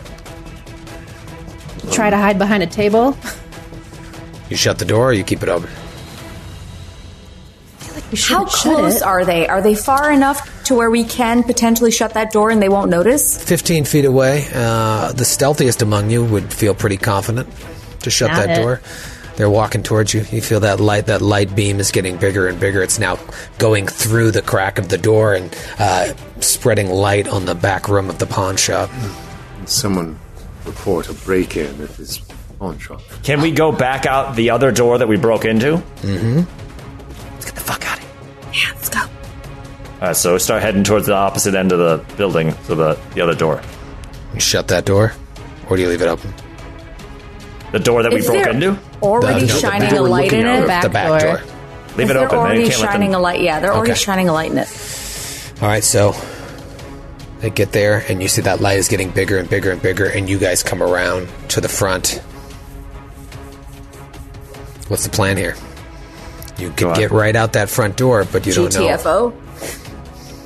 There's a if they're going to be running right into more cops, There's no like shop window out front where we can like see if there's cops. Give me a spot hidden. Okay. It's a dusty old window. You're looking out there. Dusty old window, is it? You there? know what? And can I do a spot hidden for hiding places? I don't see anything. I don't. I want, I want to see spot anything. hidden for hiding places. I'm not. I hate all my dice. I, I rolled a 30 under 80. Mm-hmm. Okay.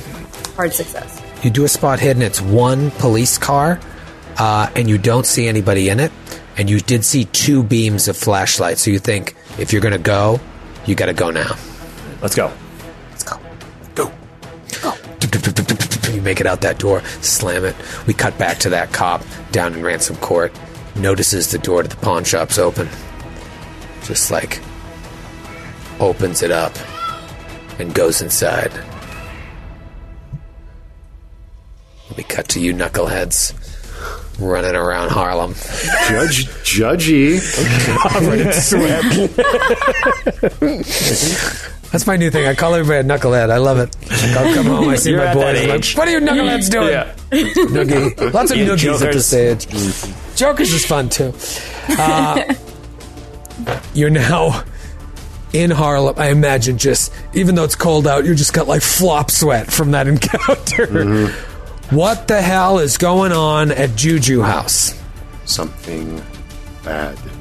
I'm I'm now more assured than ever that this is where the this is where those murderers are holding has their their obscene rituals. I bet if when we talk to um, uh, Hill, Poole? maybe Oh, Hilton? No, the yeah, the guy on death row. Um, Adams. Hilton Adams. Um, Hil- oh, that's where Hilton Adams. Um, I feel like maybe we can get some more information about, you know, if there's like a secret code word, and we can send someone else next time, or just how to get in there. Um, Yeah. Yeah. Yes. And then I guess Vaughn is right. We should tell fucking Poole what's going on. I mean, who knows? Those that knucklehead cop might have found something. That knucklehead cop, the Robeson, who we keep hearing about. I I I believe he's one of them. yeah, that would suck. Who who saw us break into the? Hmm. Yes. Who who made the call? Maybe they have lookouts. Who indeed? You know, no one else knew we were going. We're not. I'm not blibber blabbering to anyone. You said there were And- apartments, and- tenement apartments up above, yeah? Yeah, mm-hmm. Maybe someone in the upper stories saw someone break into the um, abandoned pawn shop. Yes, but who would call in for an abandoned, boarded up Yeah. pawn shop? Well, Conspiracy afoot. I don't speakeasy first. I think is in order. Get rid of these shakes, Grab a then couple uh, of cocktails at the local speakeasy. And then night falls on New York City. Boom! Wednesday, January 21st. huh. Guys, wake up. 9 a.m. Good lord, I'm late for my train. Margot wakes up real sweaty and still sexually confused. The old Fifth Avenue rooster is crowing. Uh, what's the plan here? You do have an early wake up. You had a long night. I imagine, especially if you hit up speakeasy. Maybe you didn't do that.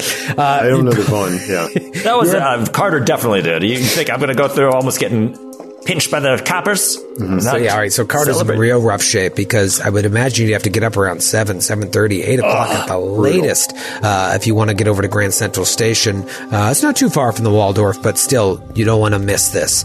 Uh, they made it pretty clear to you that it's a half hour window, and you don't know if that starts the moment you come or if you got to hit your appointment time. Oh, yeah. Vaughn gets on the train just being like held up by coffee. It's just like, when Carter when Carter came out of his room at the when they're all hanging out, he had put the his mask on the wrong side of his face. Oh God! Walked out, it's a fucking hole Oh God, guys, I've brought why can't I see anything? and some egg sandwiches on these bagels. Oh, those travel well. Let's take those. Well, you eat the bagels now, and then we're bringing the donuts to the prison so that we can, you know, um, have them then. have them. Have them then. Uh, are all four of you uh, going? Yes. It's up to you. Yeah. Okay. Uh, you don't have a meeting with, uh, assuming that uh, Ramsey can get this meeting with Bradley Grey. That meeting's until tomorrow. Right. Um, you'll probably find out if you've got to head out of the Waldorf early. You imagine that he's going to set that meeting up this morning, and hopefully you'll have a, a message from uh, Ramsey upon returning. I mean, alternatively, guys, I could go, and if anyone wants to join me, that's great. I could go to Poole while you guys are going to Sing Sing. yeah, you guys really hit it off last time. That would be a good idea. Yeah, that's why I Yeah. was suggesting it. It just felt like that's fertile ground. You're the man. Maybe, uh, I got a feather touch. but perhaps we'll wait. Perhaps we'll wait till the evidence we've collected is uh, more substantial. Tillinghast. You're right. I'm. I better start to go to the prison. Let's go. so Green hungover, up the gills, old boy. Oh, and I'm hungover. a hungover Carter with powdered sugar all over his face from Margot's donuts. Uh, Vaughn, Margot, and Fairuz hop on the train to Sing Sing. If you guys are at all interested in this, I find this uh, interesting, uh, especially playing with uh, a game that has some history to it. Uh, Sing Sing was built over the course of three years back in 1825 to 1828, and it was built by other prisoners from New York's second prison called Auburn at gunpoint. So they built the entire prison with guns pointed on them. Uh, Sing Sing became the city's third penitentiary at the time, and it's where the phrase going up the river originated because it's along the Hudson River. So whenever you hear like, oh, we're sending up the river, it's because of uh, Sing Sing prison. Um, it was originally next to the village. It was known as Sint Sink or Sink Sink um, on the east bank of the Hudson River, 30 miles north of New York City. Um, the prison's reputation was so bad about the way the prisoners were treated there um, that in 1902 the city itself changed its name from Sid Sink to Ossining uh, so that it would be uh, sound different from the prison that was named Sing Sing. Um, in the earliest 20th century is when conditions started to be a little bit better when the warden at that time uh, instituted these sweeping changes to try and like uh, replace the original overcrowded and crumbling brick cell uh, houses. He brought in educational programs to reform and retrain the inmates rather than just the brutal punishment that they were facing uh, before these changes were instituted. Um, but despite his changes he still uh, presided over the execution of 303 prisoners during his 21 tenure uh, at Sing Sing. The first prisoner was uh, electrocuted in 1891 in the specially built, quote, death house, where death row inmates were kept in a stone prison within a prison. The electric chair uh, was nicknamed Old Sparky, uh, and it electrocuted three other men that day uh, that it electrocuted its first.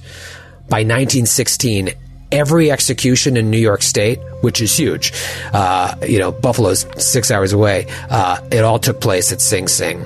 Um, so much so that they had to build a second death house in 1920. Um, and that is the one that you are visiting today because in 1922 is when it came into operation.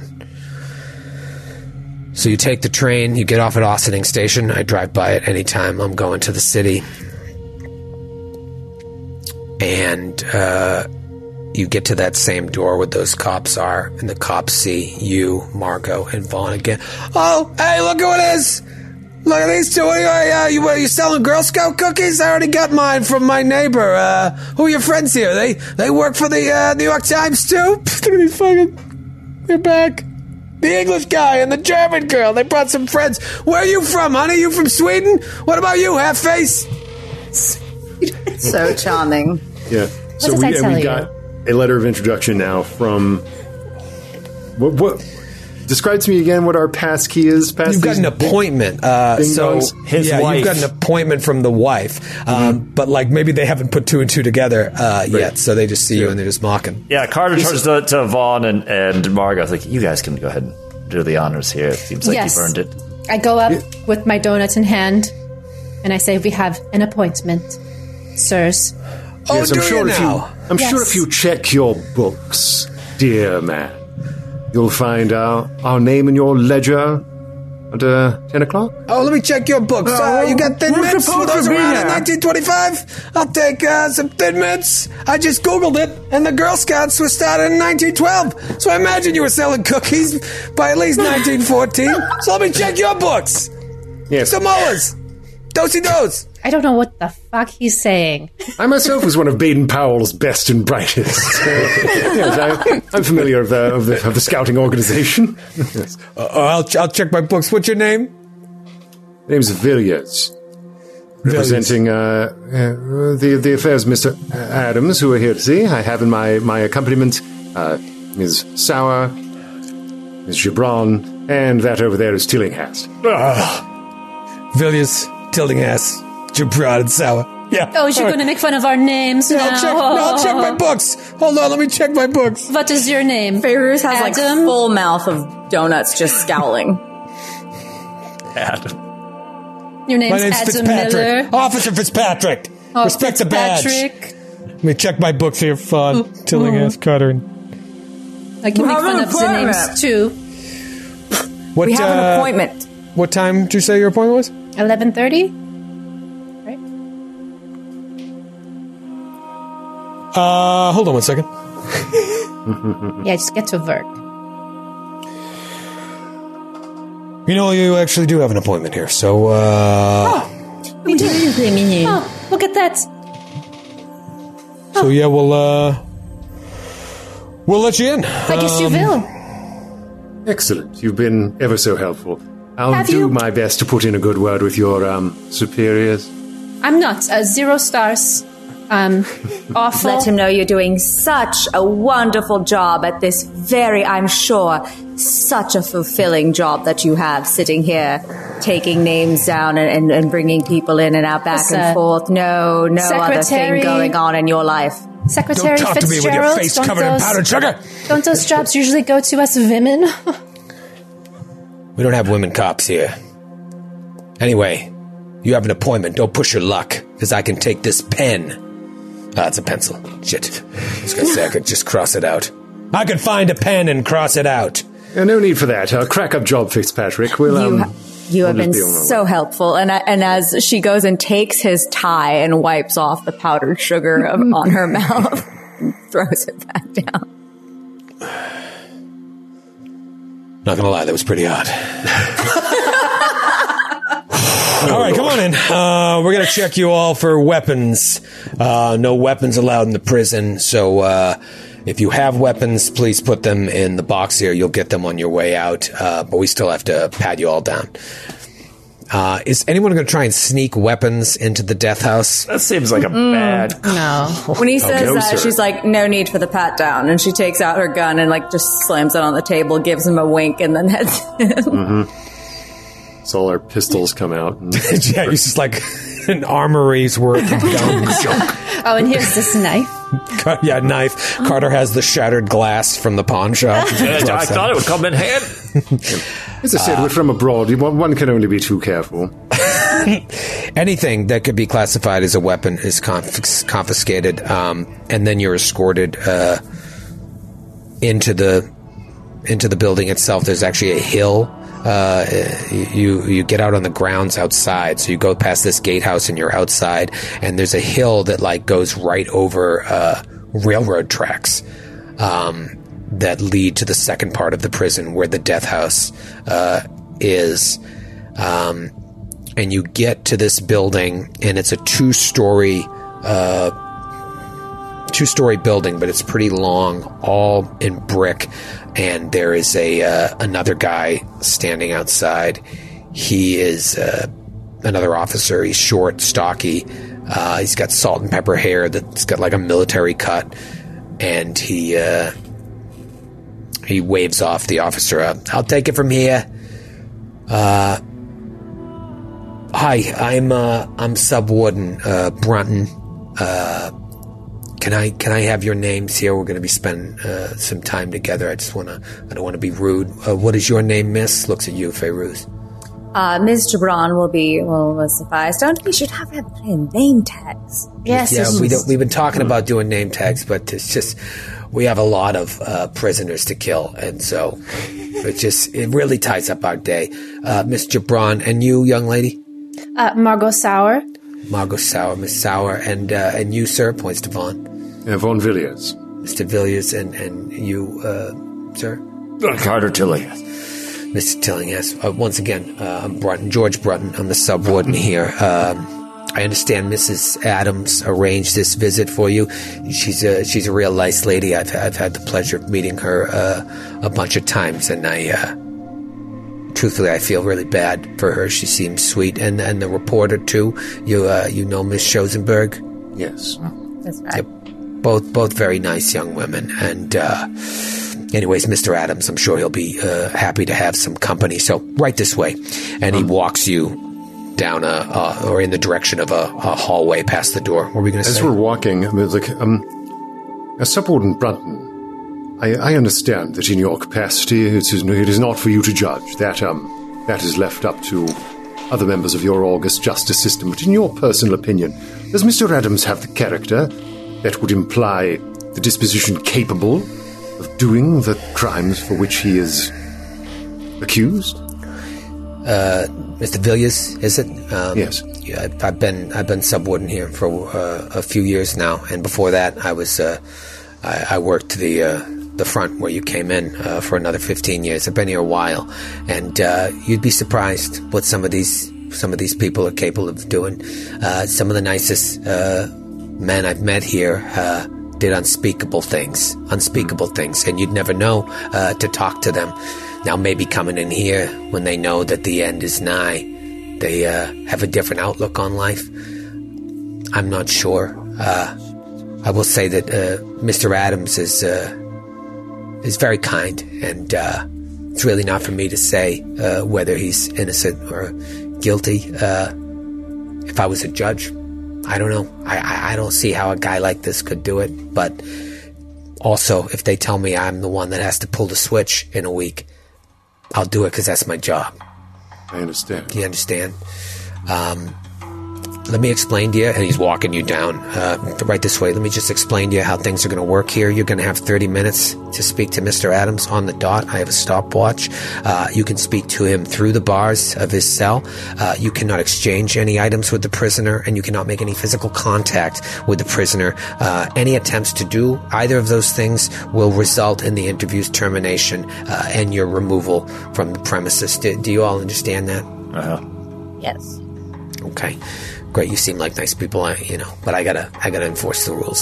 So, anyways, uh, he's right up here. He just walks you down this like dark, dark hallway. Uh, there's just like little buzzing lights every once in a while. Bzz, bzz, bzz. I think Carter, especially, like being in a prison, is not. Uh, it's like his nightmare, obviously, for all the shit that he has gotten into in his life. So he's really between the hangover and being here. It's he's not doing great.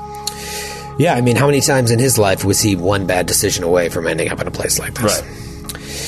It's cold in here. Obviously, it's it's mid January. It's been a, a horrible winter, and uh, they don't divert their best heat to the death house.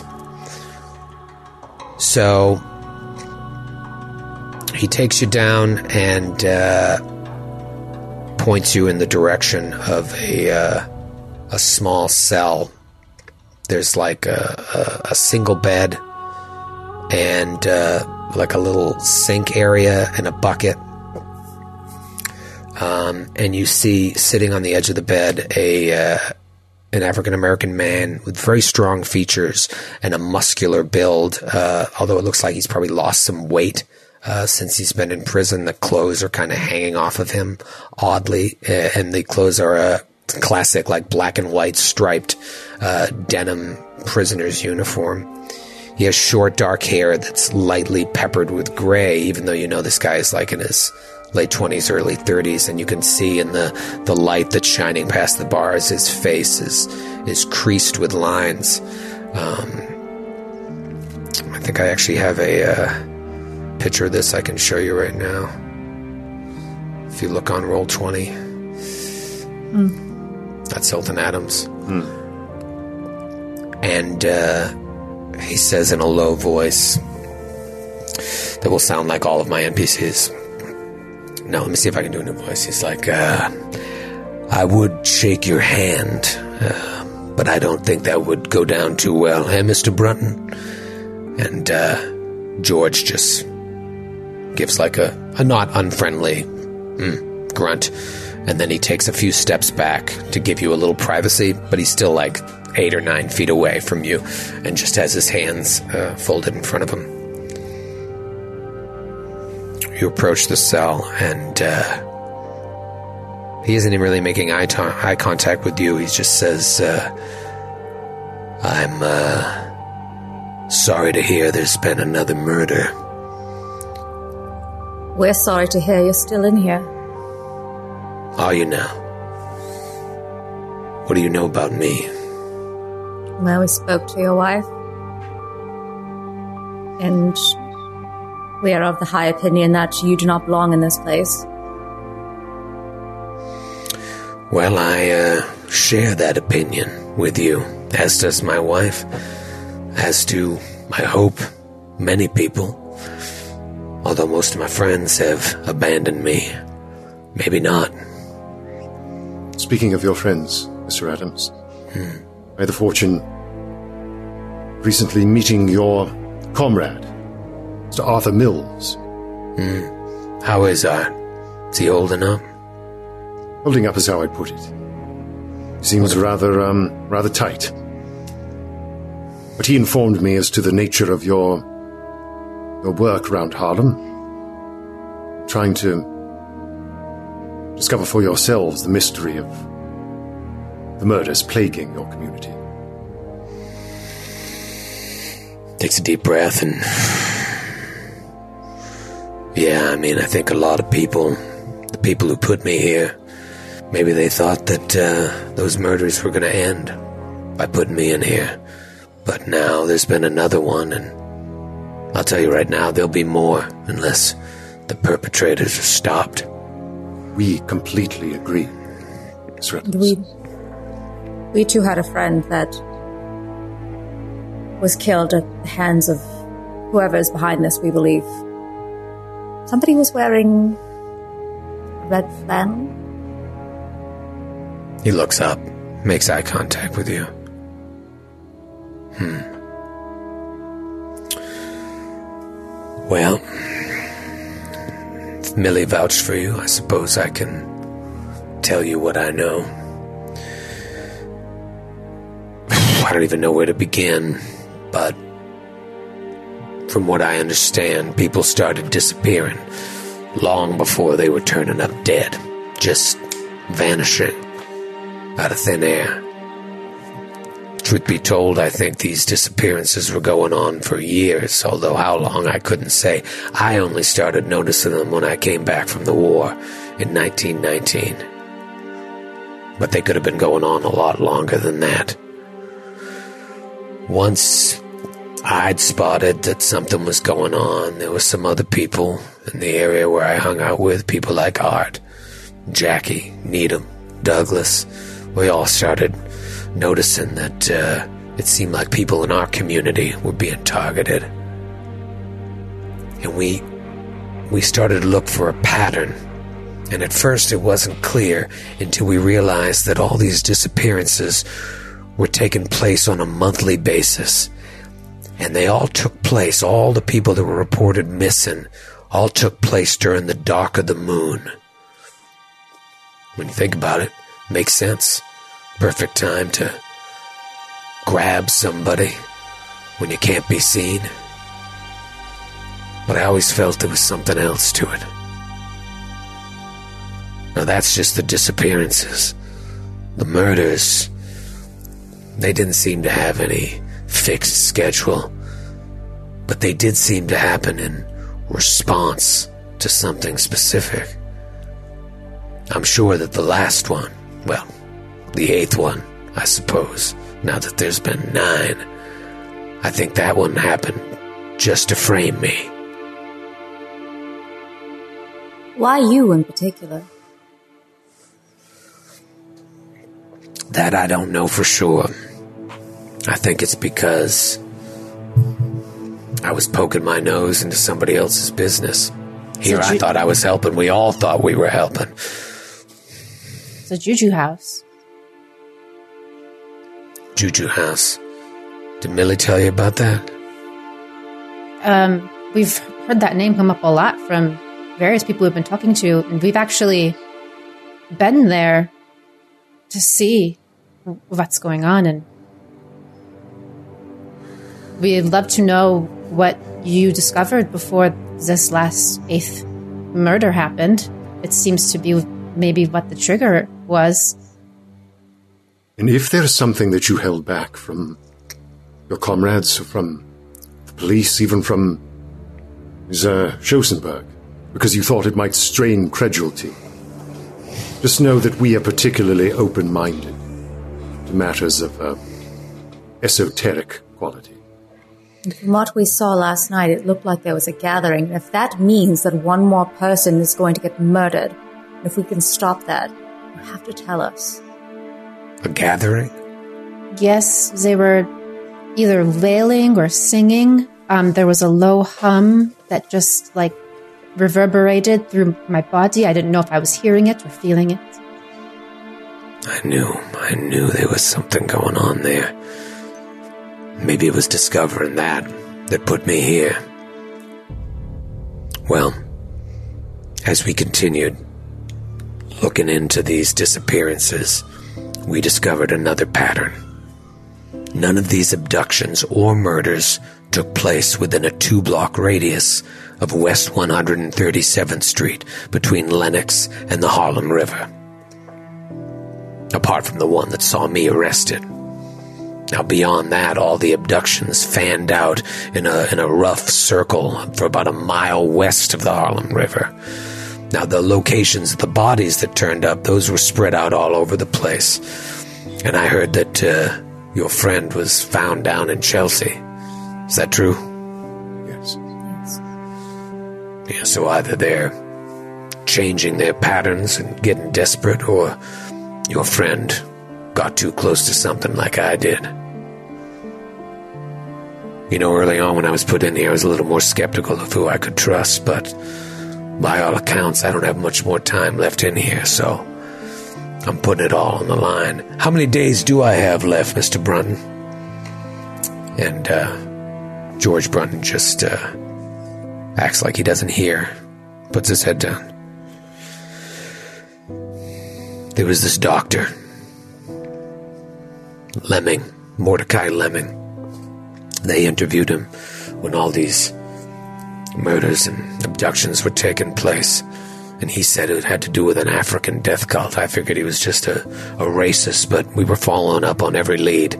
So my friends and I started doing some research, went down to the New York Public Library, and we kept finding mention of this cult that goes all the way back to, to Kenya called the Cult of the Bloody Tongue. Now, the only place in all of New York City that has any ties to Africa is Juju House. It's run by this old man, he's got to be in his 70s, maybe older, Silas N'Kwane. We met. Well, he receives regular shipments from Africa every month. They come into a place called uh, Emerson Imports down on the docks. I don't know what he's getting, but that seemed to be the only link to Africa. So maybe this lemming just wanted some attention.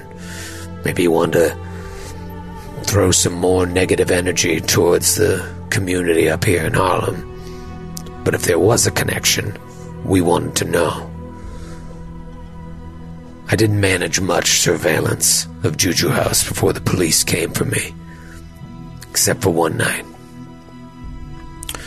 One night I uh, knew somebody that lived in one of the buildings above, and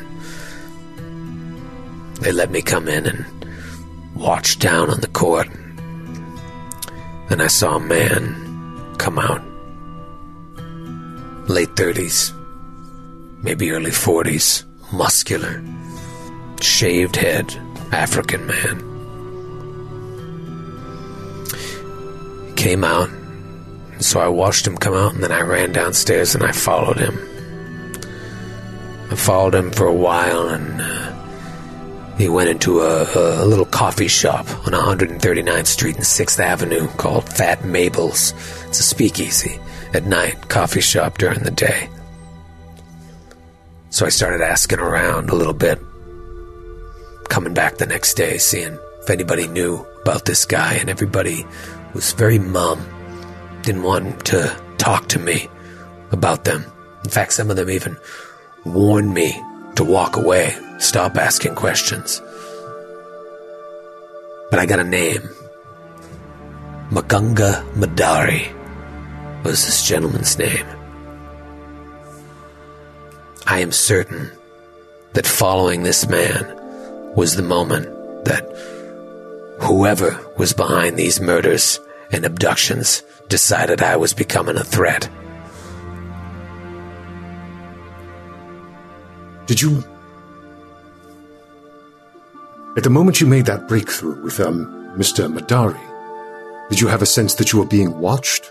Followed? That. that whether his associates were, were aware of your investigation? Cops were coming around every once in a while. Police? Robeson's men, yeah. They were uh, giving me a hard time, telling them to leave the uh, police work to the police. And I always acquiesced. Didn't want to get in trouble. But we kept pushing. Then I followed this guy, and the locals don't even want to tell me about him. Now, my friends, or my old friends, they were more uh, paranoid than I was. I wanted to know the truth. But then again, I'm in here, and they're out there. The, it, they said that they recovered your knife from the scene, but maybe it's not true. Where would it be? Is there a way for us to find it? It wasn't my knife that was used to murder the eighth victim. I had more sense than to take my bolo with me on patrol. I knew that all the previous victims were killed by knives. I wasn't going to take a large knife out there. So I, uh, I carried my army issue revolver with me for protection anytime I went on patrol. When the police came to my house, they searched and found my knife. And later it was covered in the victim's blood to secure my conviction of that, I am sure. You'll never find that bolo. That's what put me in here. That's why the appeal didn't work. I was set up, and I think I was set up by the cops. So either the cops are the ones doing the killing, or the cops are the ones turning a blind eye.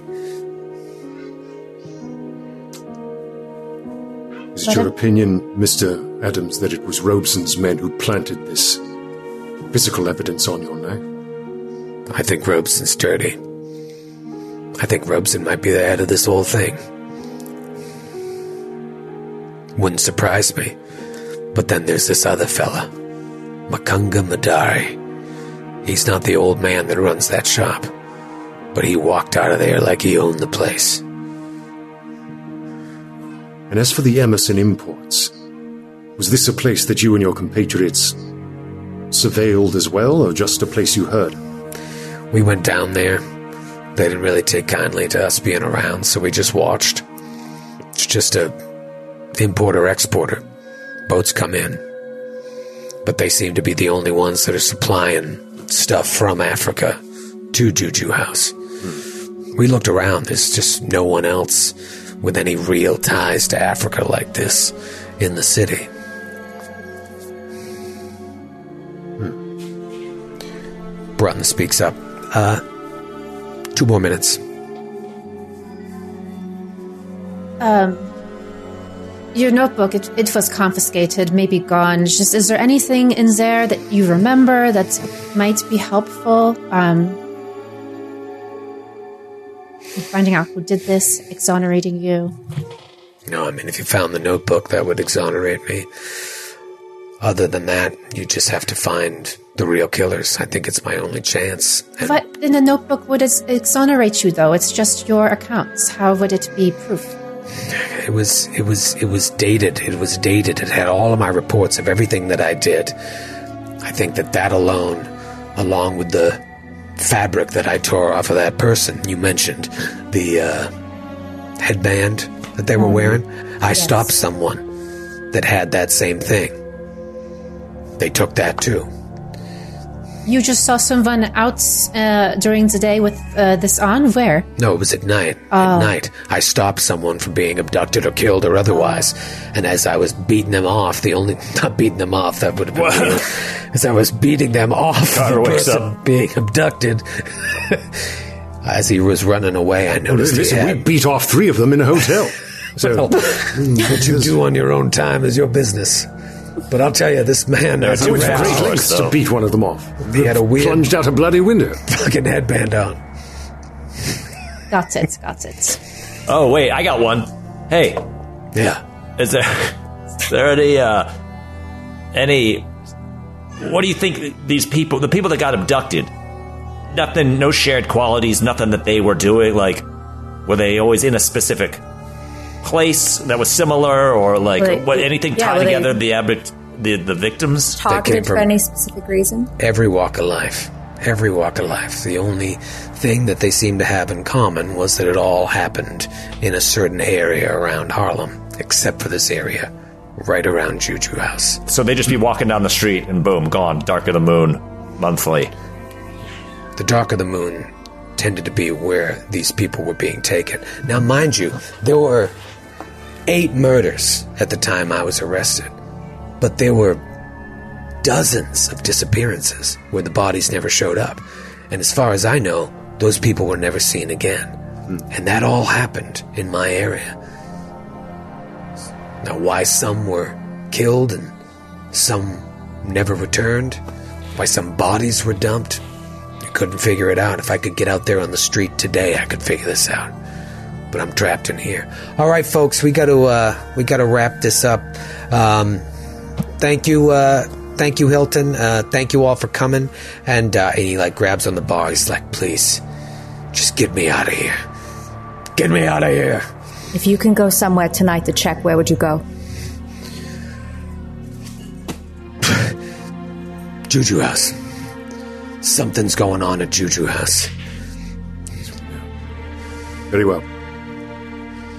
Your You wife sends her outside. love. Brunton She is you out. faithful and resolute. As shall we out. be. That's enough. That's enough, folks. Come on now. I don't want to have to enforce the rules. That's enough. That's enough. And he walks you back down that long hallway. Outside, you have to climb the hill to get back, and you look up into the sky, and it's sunny out today.